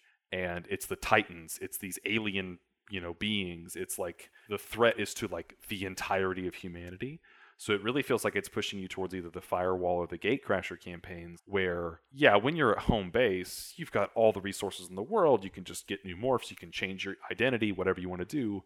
But like you jump through that gate and you're somewhere else and you're suddenly you know before you make the jump you've got all the resources in the world but once you make that jump suddenly you're cut off from a lot of that. And even if you can reload to a save point or something you might still fail the mission because you're so far from home Right. right you're so far from your resource base and then there's the tension like yeah i personally may not die and i personally may have two or three backup morphs in the vehicle we brought but like the mission itself may fail and if the mission fails humanity is over there's the tension Yeah. at least to me and that also feels like the manageable stuff like okay you're on this alien world where you don't know what's going on anymore and as the gm i have some say in what actually happens and you maybe can't just fork yourself 50 times and solve all your problems.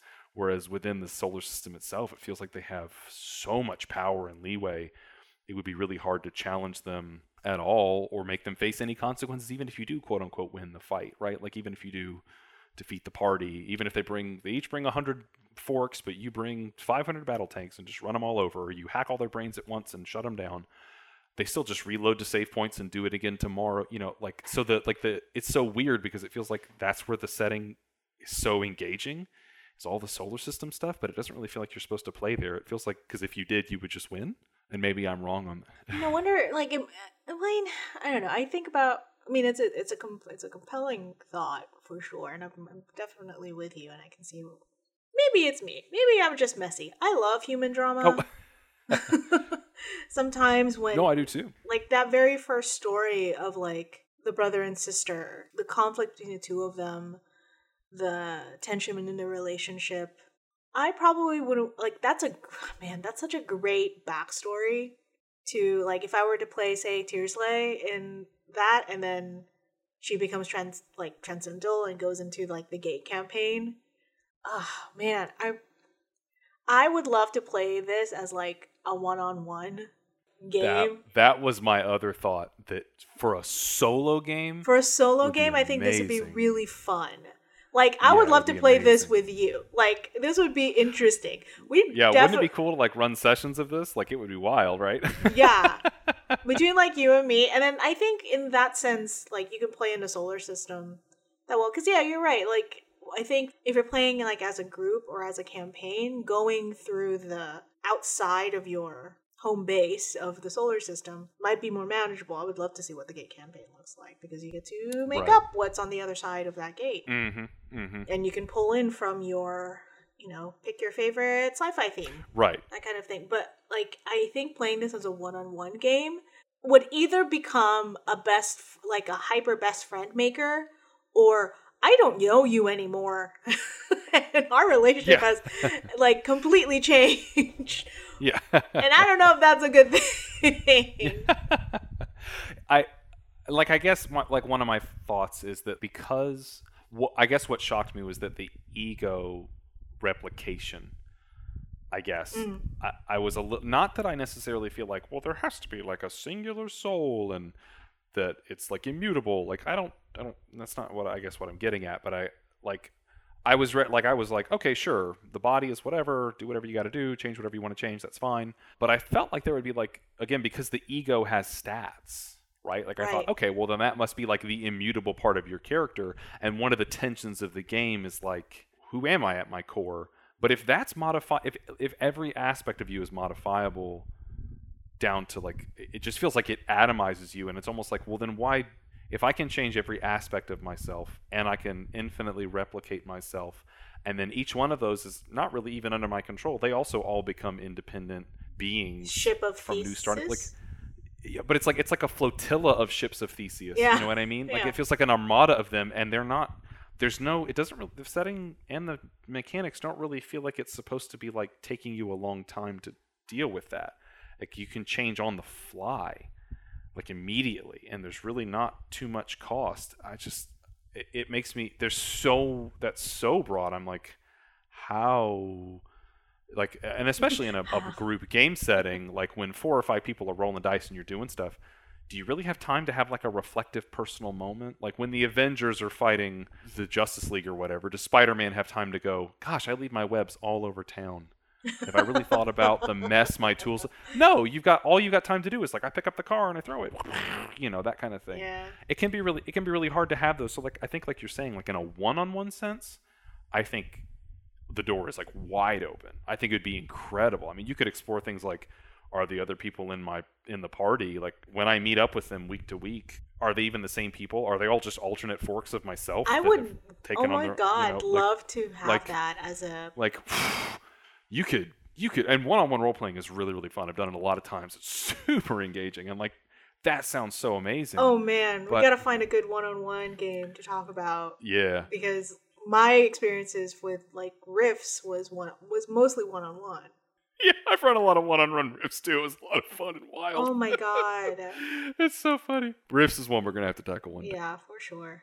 And I guess the other thing is from the GM perspective, having run a lot of superhero games, it's challenging to run a team of superheroes and like keep track of all their abilities, keep track of everything they can do, even when they're like, I mean, imagine you're running like Lex Luthor, Bizarro, Gorilla Grodd, and like Cheetah. Right? Those are pretty defined characters with very clear looks, and you have a pretty good idea of what all their powers are. But gosh, that's a lot of stuff to manage for one person to fight like the other and to like make it a compelling engagement with the party. You know what I mean? To make that believable. yeah and make it like feel believable and like kind of tense but then like multiply that by like okay now the entire enemy group that like would be opposing the players has access to all these other same super flexible immediate tools they have i don't even know like Like how do you how do you pl- how would you play like a rival heist team? yeah what does that look like how would you how would you do a chase scene if like you they can just like bamf out of their bodies switch on the fly. Like it feels like you would just all end up like i just keep seeing everybody fighting in like the internet weird space. Like you just your egos are all fighting in the internet and like that's how it ends. Because the physical is completely irrelevant Oh, uh, it's at a certain It's point, just it like that Akira shot where you just zoom out, it's just big. right? Right? Um but the so the only thing that i can really think of that would be manageable is to do something like i guess it would just be more cathartic which isn't a bad thing. It's also fun to do this but like have the players run around in the jovian republic just just clowning on the military dudes just clowning on the junta. Like these people are the worst. They're terrible. Mm-hmm. We're just going to trash them and who cares? Like and that is like you know don't get me wrong it's fun to have you know to use our superhero analogy it's fun to have spider-man save little old ladies from muggers right? Like it's easy it's easy stuff right? Captain america punching nazis like it's great. Just have them just like blowing up junta stuff like just running around the jovian republic doing that whole thing. That would be great. I wouldn't call it challenging necessarily but you know they could they could just do whatever and that'd be fun. But i also feel like that would probably have a diminishing returns like again week to week session to session. Yeah. it'd be hard to keep that compelling. It's like okay we just blew up another military base and yeah, i don't know. Um, so it feels like it's meant to do the external games and the big macro threats because the individual threats are kind of irrelevant. And that could also be now I do, there is some system bias there because it is a d100 system. It's clearly playing in like an Eldritch Mythos thing, and the Call of Cthulhu games classically are one of the more popular D100 games.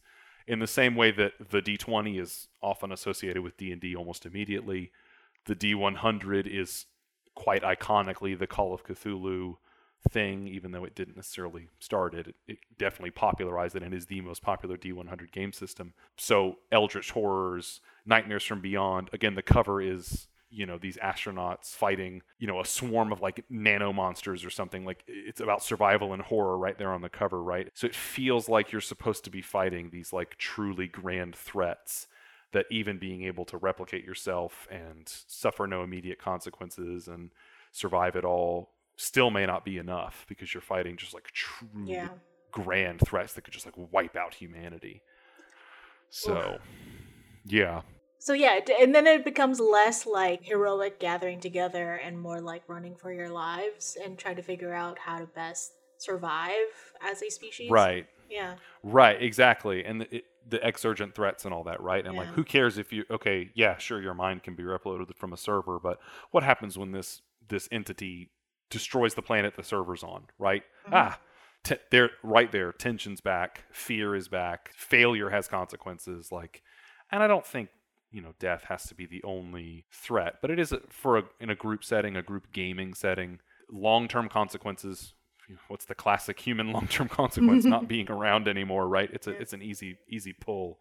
So I, I feel like that's the way the game is pushing you Mhm. but i guess i just wasn't expecting that. Like the more i at first when i was reading the setting i was like oh this is totally a like inner system political game. And then like the more i read i was like i don't know how long you could do that because it feels like it feels like you would just all be ruling the world within a few sessions like i don't even know how you stop the player Characters. I think as it like as we kind of like wind down, my biggest takeaway from Eclipse phase was one, it is just a very good read, like very just good sci-fi read. Period. Mhm. Writers, Mhm. super good.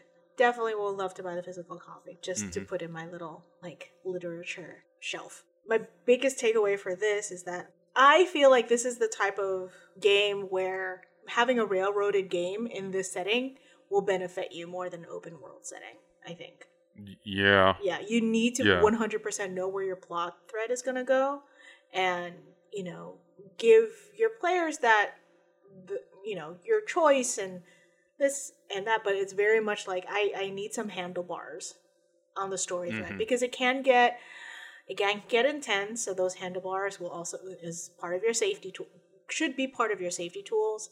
Have like all good games have clear expectations on like the themes you want to tackle going in hmm because they can get lofty, they can get tough. You you might step on a landmine that you didn't know another like an, your friend had, Mm-hmm. um, because you're dealing with very realistic negative traits and story Mhm, threads mhm. and the and and hard themes that sci-fi is very much well known for tackling. Hmm So I think even if for me, if I were to play something like this, it would definitely be one a very railroaded game because I need those handlebars so that we stay on Mhm. task and that it becomes a consensus on where we want to go and the Mhm. themes that you want to tackle, so that you can have that room for heist shenanigans should they come up hmm Absolutely. and you know the horror like the cosmic horror aspect of it i think to like be very clear if that's where you're gonna end that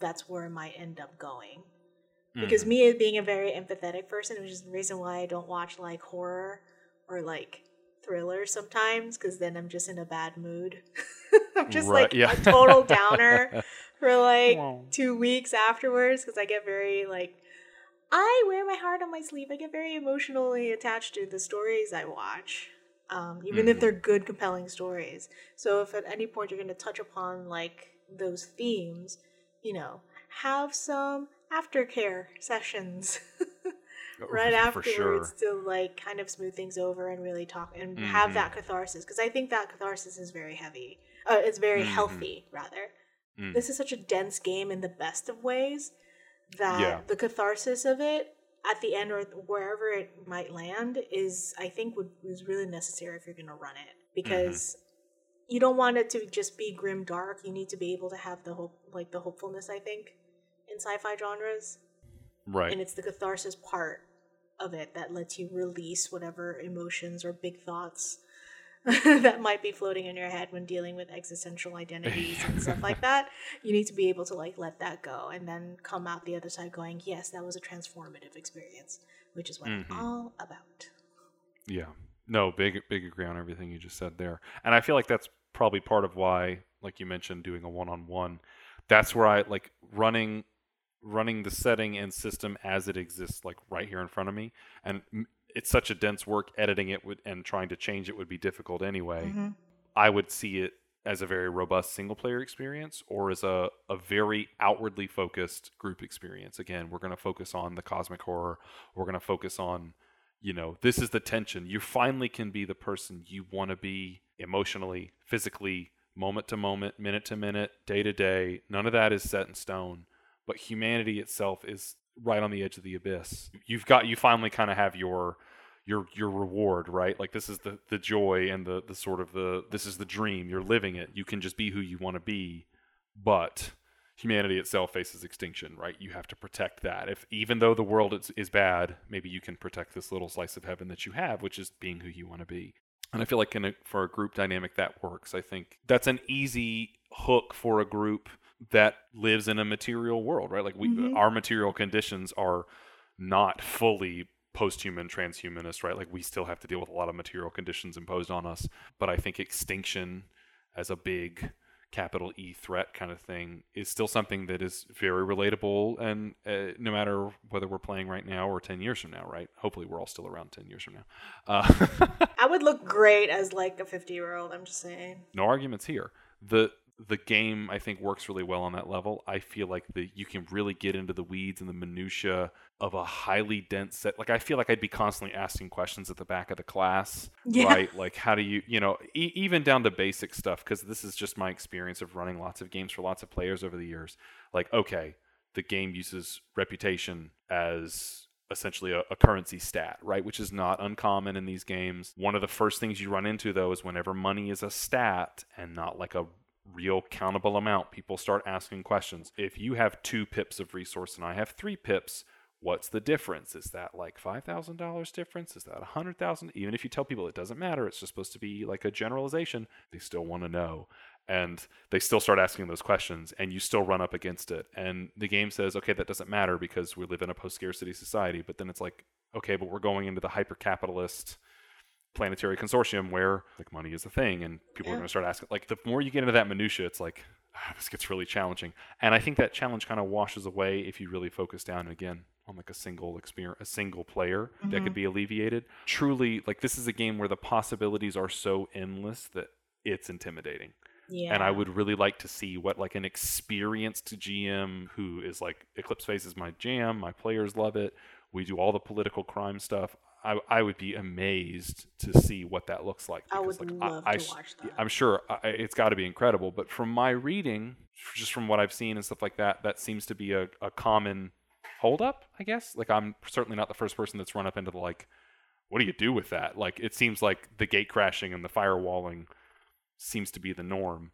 So that I guess that and that is that's almost kind of a letdown in a way. Like this this the setting is so compelling. Every paragraph is just brimming with ideas, and it's like the first thing you're supposed to do is like I feel like I'm like run away from it because I have because I'm not reading a novel. I'm having to tell a group storytelling experience yeah. with challenges and setbacks and consequences, and it's like I don't see how you get that without running out and like hopping through wormholes and running away from the setting, and oh, that feels man. like no it I, feels like such a betrayal, you know? Yeah. Oh gosh, you know what? Like when we get into like sci-fi, actual sci-fi novels for this show, because this is because mm-hmm. originally when we started talking about this show and developing it, we were gonna do Legend Galactic Heroes, right? Right. Like, what if we like? Would you use Eclipse Phase in a Legend Galactic Heroes kind of setting? Like, I want to know what that's like. I want to read like sci-fi novels and see if I can if these mechanics will work with it you know, because there's, well, there's definitely see, sci-fi novels we could read, and I would totally oh, read sci-fi novels set in this. World. Oh, hundred oh, percent. Yeah, where, an author has that kind of control and that over perspective and scope, I get hundred percent. But uh, Legend of Galactic Heroes is a great example. Yes, it is the future, and yes, there's spaceships, but you know, what do you do to help people grok that setting? right? The I can't remember the author's name right now, but you know, he, he writes these settings which are basically analogs to 18th, 19th, 20th century government styles.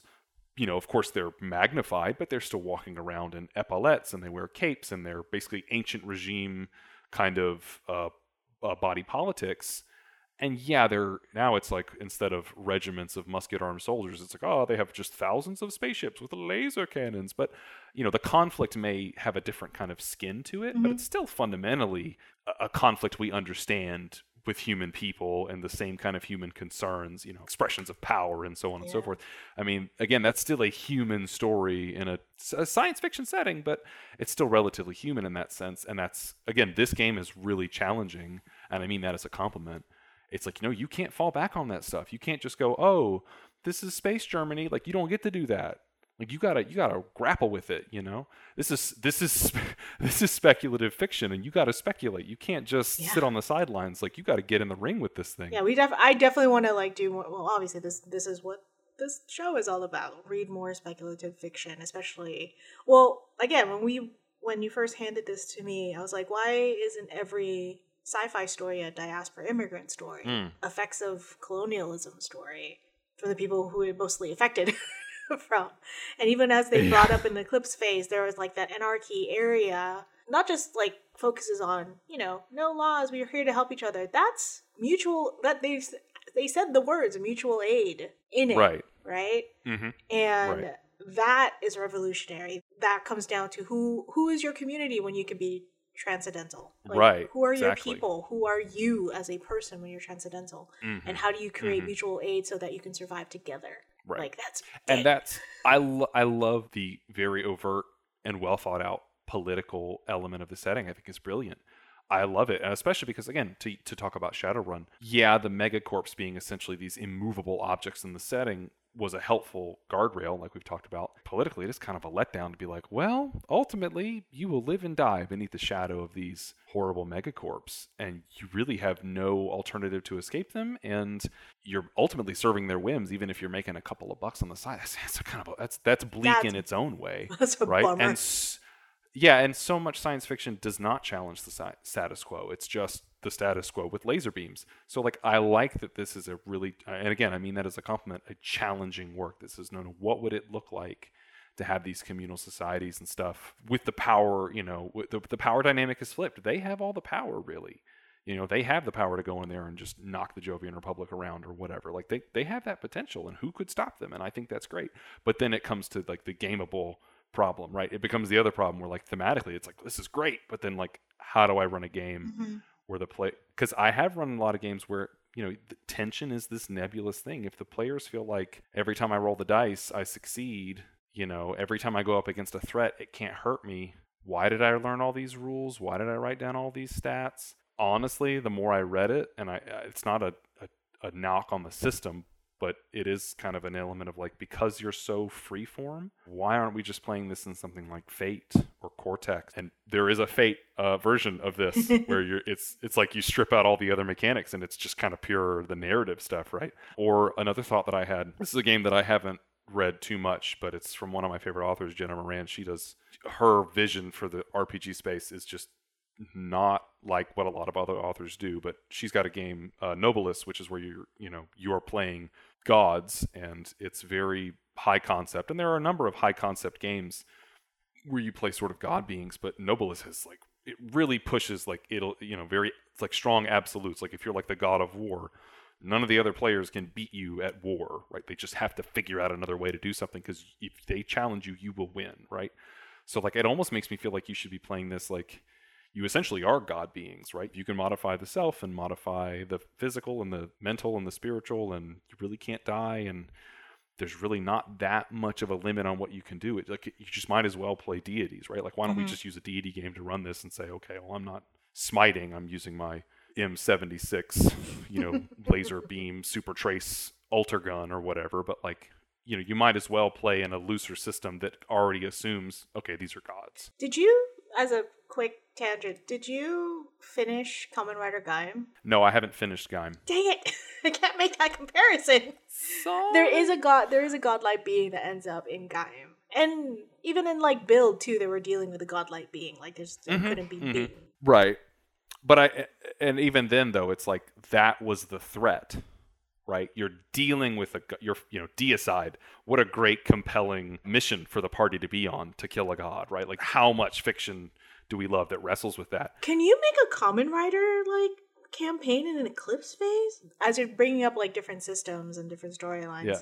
I immediately thought like since we're trying to be transcendental human, I'm all like, why isn't this a Kamen Rider story? Oh, it 100% could be, but and there I guess therein lies the rub to me is like Mm. so much of Kamen Rider and so many super again fundamentally a superhero, Superhero. story that the person even though the suit changes and the powers change, the person within the suit is rather consistent. Mm. You know, think think about trying to tell a story like say Kamen Rider Kuuga. Imagine if Godai Yusuke could make another Godai Yusuke who did not suffer the things that he suffered, or if he came up against a threat and said, "Well, just for a quick minute, I need for there to be five Godais to solve this problem, and then I'll just shut down the other four.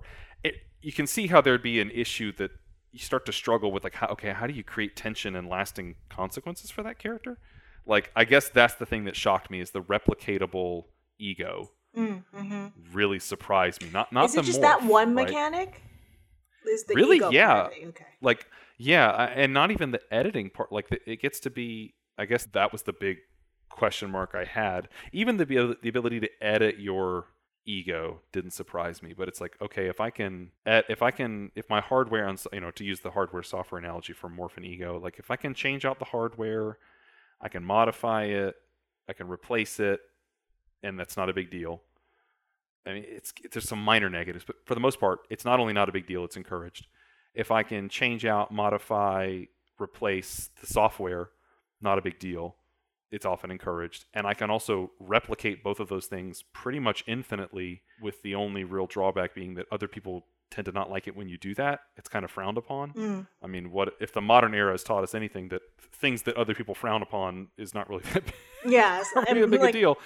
Um, Big uh, oh no, not yeah. It's like who who cares, especially in a system that's so so much about the kind of the individual. It's like I don't know how you challenge that character within the bounds of a lot of the usual storytelling conventions and challenges and setbacks that game masters or storytellers and authors will throw at a character like that. Right. Which is why, like, it's going towards the cosmic horror aspect of it. Yeah, Yeah. right. That's why I feel like it laps around to that because it's like, well, you can't really do the human facing thing because humanity is so unrecognizable and you are so unrecognizable. And I think it's a positive sense in many ways. But like, I don't know how you would challenge four or five of those people around the table week in, week out, and make it not feel, you know, uh, uh, okay. To another example, say right, like your your standard D and D party, you know, death and long term consequences aren't necessarily forefront in their mind either hmm but there's a definite progression in power. There's this assumption that okay, you're starting out in one place, but you will grow in strength and importance. And even though that's pretty much all positive and all benefits all the time, right? Like every week I show up and and uh, I get more powerful. This is awesome. I love it. There is a sense of progress, but it's like if you started a campaign at level 20 and the characters are like unstoppable and it's like they can do whatever they want I, feel like the tension would be gone. It's like if you can just kind of do whatever you want, and some in some senses, those limitations help because when you put a barrier in front of the characters and they blow through it, then they feel better. And the next barrier is a little bit taller, and they blow through that, and they, you know, like there's that sense of like I'm accomplishing something. There's some feedback. I'm not sure if an inner system facing game. I don't know how you do that outside of a solo role playing experience, where you can also use the tension valve of like we're going to slow down and get reflective mm-hmm. because it's just a GM and one player, and we're going to really like explore some like questions you might be having and some identity stuff you might be having that I don't know if you could do that with four other people sitting around. You know? Yeah, there would have to be. Yeah, there would have to be a lot of trust and a lot of time taken off. Yeah. Like a really good session zero to talk about stuff. Yeah, well, even even the sense of like, so Shadowrun had this again to bring up Shadowrun. Used to call it the pizza problem. Uh, the idea was that you had the hacker who would hack into you know interfa- interface with computer stuff and hack, and all of that was like its own full mini game with as much robust mechanics as anything else in the game. You know, it was a crunchy game built in the 80s and it was really cool as the like you know from like a macro sense like oh, hacking is as detailed as combat. That's really cool. Probably the next thought you're probably going to have those, okay, well, when somebody's hacking, what is the rest of the party doing? A lot of times you're like, all right, we're going to go order pizza and do something else. Let us know when you're done. Like every- everyone else kind of disengages. And I worry that the, the sort of inner turmoil that you could explore would become a pizza problem. Mm. Like, you know, okay, if you two are going to sit there and really talk through what that character's going for, that's fine. I'm going to go play Candy Crush, right? Like, I'm, Yeah. I'll- just let me know when you're done. And Yeah, you would you would need to have again. You would need to have other players with you who are invested just in you right, you know? right, to be an audience of you. And sometimes that can happen. You can have magical friends in that sense. yeah. I, I, I, but that that's that's every- asking a lot of just like sitting down around a table. Right. And then what do you do when after you sit there for an hour on Friday watching one of your you know best friends and the GM really go through this like transformative role playing sequence, but then by the time you get together next Friday, they go, I didn't like where my character was going last week, so I've my my ego has edited that out, and that that just didn't happen. Mhm. And it's, oh, and that like they're totally within their bounds and right to do that. And like, wouldn't we all want to be able to edit our personalities and memories? Like, I, like in terms of like the science fiction element, it's like that's great. But in terms of like the game element, I'd I'd feel a little upset. I think I feel like you guys did that for an hour, and Some, but that's something that I guess like you would have to talk about the following week. It's like, yeah, I think I want to go back and edit that, but then like, okay, but the how do the other characters feel about you resetting yourself, and how does where Yeah. does that tension come? Then it becomes like an interpersonal tension kind of thing. And again, you really have to do that with like, there's the challenge of I guess Eclipse Phase. Ultimately, it's a challenging book in the best of ways. And it's going to put your group in a, through a ringer, no matter what yeah, you for do. sure. Not saying that it will to discourage anyone, but it has the possibilities to do so. Right. I would be surprised if it didn't. You know what's funny is even when I was looking up, I was trying to look up other people's discussions Mm. of the game, and I would say all but one of the any uh, except for the discussions that were like one or two posts like any either was comment sections on blogs or it was people's discussions on forums you could like i would just i started just scrolling a little down and without fail every one of them devolved into a philosophical debate I wouldn't see why not. yeah it's like you can't you just and i i think that's the game's greatest strength i mean what what other work can you say like you literally can't even talk about it without like everybody laying on the floor and like hashing yeah, out what it means to be a human. what it means to be like what does it mean like what a powerful work even like i've had more philosophical gaming reading the book than Yeah. you know whole other campaigns i've run Hey, I studied philosophy for four years. right I know what that's like to come home, or in my case, come like crawling into your like three person dorm room. wondering who you are as a person because your existentialism class had such a heavy lecture. And then you have like you have a department head going paula do you want to just stay for another half year to just be a double major? And i'm like listen dr taze i love you. You bring your bird to class every time I, had a have a philosophy professor who would bring her bird to class every class. And she would speak to the bird. That's the ultimate dream of eclipse phase. What would i do? I would remove even the single brain cell and simply become a bird in a philosophy class. Just chirping eating my little crackers. I don't have to worry about rent. I don't have to worry about insurance. I don't have to like clock into things. I just eat my we little have uplift. Can we have a d-lift please? Yeah i want to i want to down I want to down lift i want to i want to drop please i just want to be an octopus like literally i want to be a just- tiny little in bird tank. in a cage in a philosophy class Yeah, like amazing. you know, there, there's, there's some role playing I want to get into, Oh, right? man. But I, I, I think that speaks to the power of this work. And I didn't even like I couldn't even read all of it. There's so Mhm. much, and it's all so Very good. I'm like, good. yes, yes, this is great. But I, I was challenged to even think of how to run a game in Mhm. it. Like I can see how you can tell unlimited amounts of stories in it, and perhaps this is a good example of like sometimes a game is full of stories, but you have to be much more careful about how many games it really has Yeah. in it because you're still a baby DM and you haven't had a lot of bad experiences, and I'm very grateful for that. But having a bad table experience, especially like face to face, like that's where part of some of my fear comes from. Is like when you have a bad experience, it is not.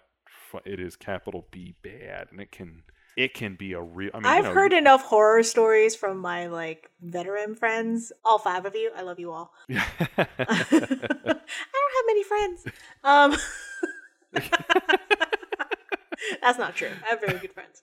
Of how some of your experiences at a bad table, and I'm just all like, I am personally am trying not to be terrified of that. it's not like it's not the worst thing in I'm the I mean, sure. it can be, but like you know, even after a good session. There's a bit of a like a downer feeling. Yeah. kind of like, ugh, you know, you kind of have to like process. You even have a to good like, aftercare a every time. Session, yeah, it's a performance. It's a stage show, right? And so it it, it can it can be a lot. The the potential, even well intentioned groups, could run into some real some real stuff Mhm. here. I think, um, and but I, I like I like that it is a challenging game. Not every game should be comfortable and easy to read, easy to run. Like games need to vary complexity both in terms of their mechanics, but also the setting and the kind of the emotional texture. I like that Eclipse Phase really. I mean, not to be like, oh, I'm a veteran GM, but like I've run I've run games for over two decades.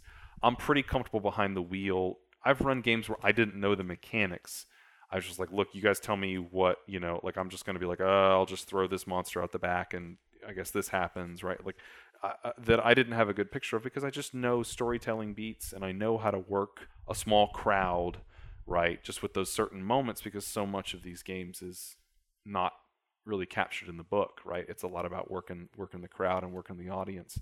But like this is a game that really challenged me and very few games challenge me even in the reading and the thinking about like I really wrestled with this one in a good way but it also I think is because of its immense potential and limitlessness some of the the group campaigns you can run are more limited either in time frame like maybe it's just built for one shots either in scope because you're just doing like mission based stuff Mhm. right? Like we're just going to keep running episodes and mission to mission to mission. Or in terms of like the perspective like okay let's all just run a, a gatecrasher team and run away from the setting and run out to the fringes where we can avoid some of the hairier stuff um, except when we're back at base which was a su- i guess a surprising conclusion to come to based on when it first started out. Yeah, it's nice that you get surprised if you've been doing it for a while, right? yeah yeah I think that's what the I mean, that- that's, the, that's the, joy. Yes, for sure. That's the joy that came out of this book. And for me, as the Bibbin DM, I can never not pronounce baby not like that. Bibbin, Bib- the as the bib- baby DM, I purely read this from like I want this as prose. I love the prose of this book. Mm. I want to keep it. I Oh, want to keep it as a book. It's gonna go. I want to reread it and like go back to all my classic philosophical like twenty year old self who Mhm. converted to religions. I think three times. As a 20 year old, don't do that. I wasn't really converting. I was like, I was basically like religion buffeting and philosophical buffeting. well eclipse phase would not have a problem with that if you want a buffet if you want a a la carte you go right yeah ahead and i think that's very much the joy that this book can bring and i it is i would Mhm. re- very recommend like going out and getting it just to read it Yeah, and I should also we should also probably mention it's released under Creative Commons, so you can just get the PD. I mean, you can get the PDFs of a lot of things, but like it is something that the authors want you to have, and you can just Mhm. have. They would also encourage you to buy the book to help them keep creating content, and we, we should. But you can just tr- you don't have to feel like skeevy about getting the PDF and not buying anything because they released it in Creative Yeah. Commons, and it's very you know praxis, right? Like, and I, I love that. I also think uh, it's a really good meditation exercise to read this for GMs to think, you know, you, you should always be thinking about, you know, how am I going to run this? How am I going to keep it engaging for my players and all that kind of stuff. But also how to write settings. I mean, every paragraph, every line is an adventure hook. I love settings that are written that way. That's how I tend to write settings. So it's and it's really engaging and super well thought out. And I think there's a lot of stuff in here that can, you know, you can port into other games, just the, the little the little bits and the pieces. You probably if you're listening and run role playing games, you probably encounter D&D semi regularly in your life. You know, what about a wizard who their physical form may be defeated but they can keep coming back uh, quite readily, right? The, the players can defeat them and they're, they're back next week. What could that be like? And you can explore that, or have maybe your player characters that the the physical death is not that big a deal. Maybe there's like a, a short term where like their spirit goes to another place and they come back not that long after, and maybe they're changed. Maybe there's there's some some some baggage there, but maybe don't be so tied up in the oh you're dead at zero or negative ten, right? Maybe you know that that can be a conceit of the setting or a conceit of a particular player. You know re- really explore see how you can bring some of those elements from eclipse phase maybe into other games because they're really compelling Mhm. ideas that you can play with. And not being i think the broader theme of eclipse phase which is that the players you should be telling them yes. They should have the power and the ability and the freedom to be who they want to be in an ima- it's it's literally an imaginary play fun time space let them be who they want to be is definitely a credo to take with you into other games and to be more permissive. Obviously, I have some concerns about running the group. Some of the setting conceits gave me pause, but the general vibe of like, no, you should just be able to be who you want to be, play who you want to play, go for it. That's definitely an ethos that I love and think you should bring to your other games too, unless there are like really super specific, you know, setting reasons not to. And I think a lot of the themes in this game definitely, you know, explore, you know, how can you make your games more political and and really engaging for the players, like, and that they have to really think about it and have to weigh their decisions and actions. And you know, maybe not every setting has the good king you take missions from. you know, maybe really examine like what does it mean to serve a monarchy, and, like who suffers under that, you know, that kind of stuff. Like really, you know, take that and and you can port that into your other games and and really create more compelling stories there too. So I don't think all the lessons from Eclipse Phase have to be contained in just Eclipse Yeah. Phase. I think this is just a really. I think Eclipse Phase, especially the second edition. I haven't read first edition. It's the book that you recommend to anybody who plays games, so that you can meditate on Mm. it. Yeah, it's definitely a, a book to be read. Can you play it? You def- some people definitely play it. I don't know.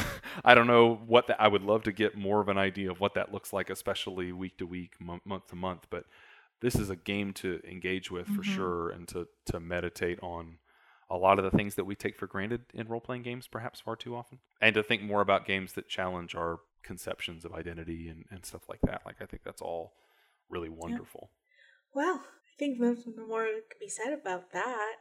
Wow, really, seriously, thank you for recommending this one. This was a good. This was a good Um, pull. well- very, very excited. Yeah, thank you. I, I'm glad that I did the hard work of saying I want to read Yeah. that. No, but big thank you to the the Eclipse Phase authors and the, the crew at Posthuman Studios and the work they've done. Obviously, in not only in the prior Shadowrun game stuff that I've enjoyed, but just just the reading of Eclipse Phase was was an experience and a challenge, and had me running thought exercises in my head, you know, while I'm driving around and stuff. So like, as a a really wonderful work, and even things like the I think the Creative Commons element for the PDF is also so critical because like sometimes you just want to read something before you you have, drop money on it and stuff like that. Like you want to like I just want to like check it out a little bit before I fork over a bunch of money for something. So like I think it's great that they're that they've done that and they've made such a such a specific and wonderful little game. Even if I do have some like like chest tightening concerns about running uh, uh for a group, Ugh, right? Gosh, I could play this game, I almost want to give this to my old philosophy professor, the one who said that, like, who encouraged me to double major, and I'm all like, I'm already staying here for five years. I'm already a super senior. I'd love to give this to her. I feel like this is one of those games you can point out when people talk about like, oh, you're just, you know, I don't think it's quite as common as it used to be, but the sort of dismissive nature of gaming, right? Like, ah, it's just just kicking in the door and killing goblins or whatever. Like, you can be kind of like, ah, you're just playing pretend. But like, this is a game that I I doubt many people would read and go, I don't find this challenging. I totally grok everything that's going on here, and it's all very sensible. Like, ah, it's still child's play. Like, this is a this is a It's heavy a good, read it's a good one. um, in a in a good way. So, Paula, next time it's your It is my pick. on the podcast. Oh my god. what are we reading next time? my favorite RPG before I really had like the sensibility to call it an RPG. Uh huh. It's Magic Knight Rayearth by Clamp. It is a manga Mm. that came out in the 90s by one an all-female mangaka group, Circle, and it has magical girls, it has action adventure, it's an isekai, it has mecha. I'm I'm so excited. I'm so excited. I'm ready to read it for the first It's super time. shoujo. Oh my god, the fact you are my personal reaction video to Magic Knight Rayearth. I'm the YouTube thumbnail. Yes. Old weed Yes. reads Magic Knight Rayearth for the first time. What? Yeah, no, You know, seriously. like the like I have to have like the the, the face where I'm like, wow, you know. Oh, Jesus. You know, or no, we should we should do the thumbnail where I'm like have my like hand over my mouth and I'm the question's like, is the Magic Knight Rayearth fandom dying? No, You please know. don't. Don't do this to me. Why I'm quitting the Magic Knight Rayearth Ah, fandom? it's- yeah, Sailor Moon, like Sailor Moon is like my religion. It's like my touchstone. It's what I grew up on. It's like being raised Catholic, Mhm. But in a good way. That's Sailor Moon to me. It's just who I am as a person. It's just in my bones. Magic Knight Rayearth is what I go feral for. Like that is my Ah, feral okay, magical okay. girl like touchstones. It honestly changed Okay. I read it first in high school, and we'll talk about it when the episode happens. But here's your preview. It changed my life as a high schooler, and I'm super excited we're doing it next time. I'm ready. I'm Yes, excited. Get ready.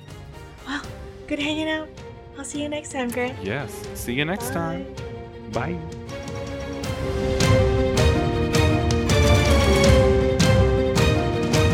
Hi, this is Paula taking a second just to say we're a QueueTimes production. Check out all the great games that make some great stories at QueueTimes. That's Q U E U E T I M E S on YouTube and Twitch.